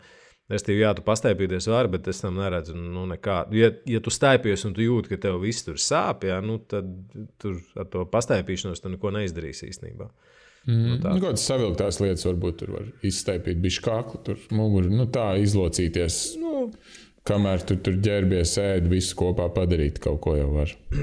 Jā, bet tas, man, saku, man, manuprāt, tas ir vairāk par to, ka tev jā, prāts jāfokusē uz to, lai tu pavadītu efektīvu laiku un daudz būtu uz riteņa. Uh, varbūt mm. tās tu brauc lēnāk, jo loģiski, piemēram, te, kad tu ēd, nu, varbūt tās tev nevajag braukt tik tālu, nu, tu, un uh, būtu dabiski, ja to ātrumu vienkārši samazinātu. Vai arī ļoti taktiski, piemēram, ēšanu plānotu vai pielāgotu tam, ja tu brauc no, no kalna lejā, pieņemot to, ka tas ir droši, jā, tad tu sāc ēst. Vai ja ir pavējš, tā tu ēdi. Pretvējā, tur, kur tev jā, jā, jābrauc, un tur, kur tev jāārklē, nu, tur tev nav jēga nu, mēģināt vēl kaut ko papildus ielikt, kā, kā, kā uzdevumu, kā stresoru tur ēst un, un baigt dzert. Jā. Nu, tur tas tāpatās ir jādara, bet, piemēram, ja tu nezini, zini, ka tu rekur, tagad 30 minūtes brauks pretvējā, nu, tad 30 minūtes tu vari pagaidīt arī un neapēst tur, tur savu vienalga līdzpaņemto paiku. Pagaidi, ka tu nogriezīsies kaut kādā pavējā vai sānu vējā, kur būs vieglāk mm. to darīt, un tā to darīt. Bet nu, tās tādas nianses, kas ir, kas ir mēs viņam kas nav jau atkarīgs. Jā, jā. Tur jābūt kādam, kas ir braucis vēl realitāti, lai saprastu. Uh, man liekas, ka mēs tā kā visu. Būtu, kāds būtu ieteicamais, optimālais paužu ilgums, biežums? Mēs atbildējam, maksimāli maz, maksimāli cik var maz. izturēt. Tas mm. tur jau, man liekas, kaut ko ieteikt. Skaidrs, mēs gudrinieki varētu teikt, nu kā neguli visu izdari uz riteņa, uh, apstājies tikai zīmogam un čurāšanai. Vai arī mēģini trīs reizes, vienu no trīs reizēm čurāt uz riteņa kā braukt. yeah. Bet es domāju, yeah. tas tur mēs bet, nebūsim īstie, kas tur to var ieteikt.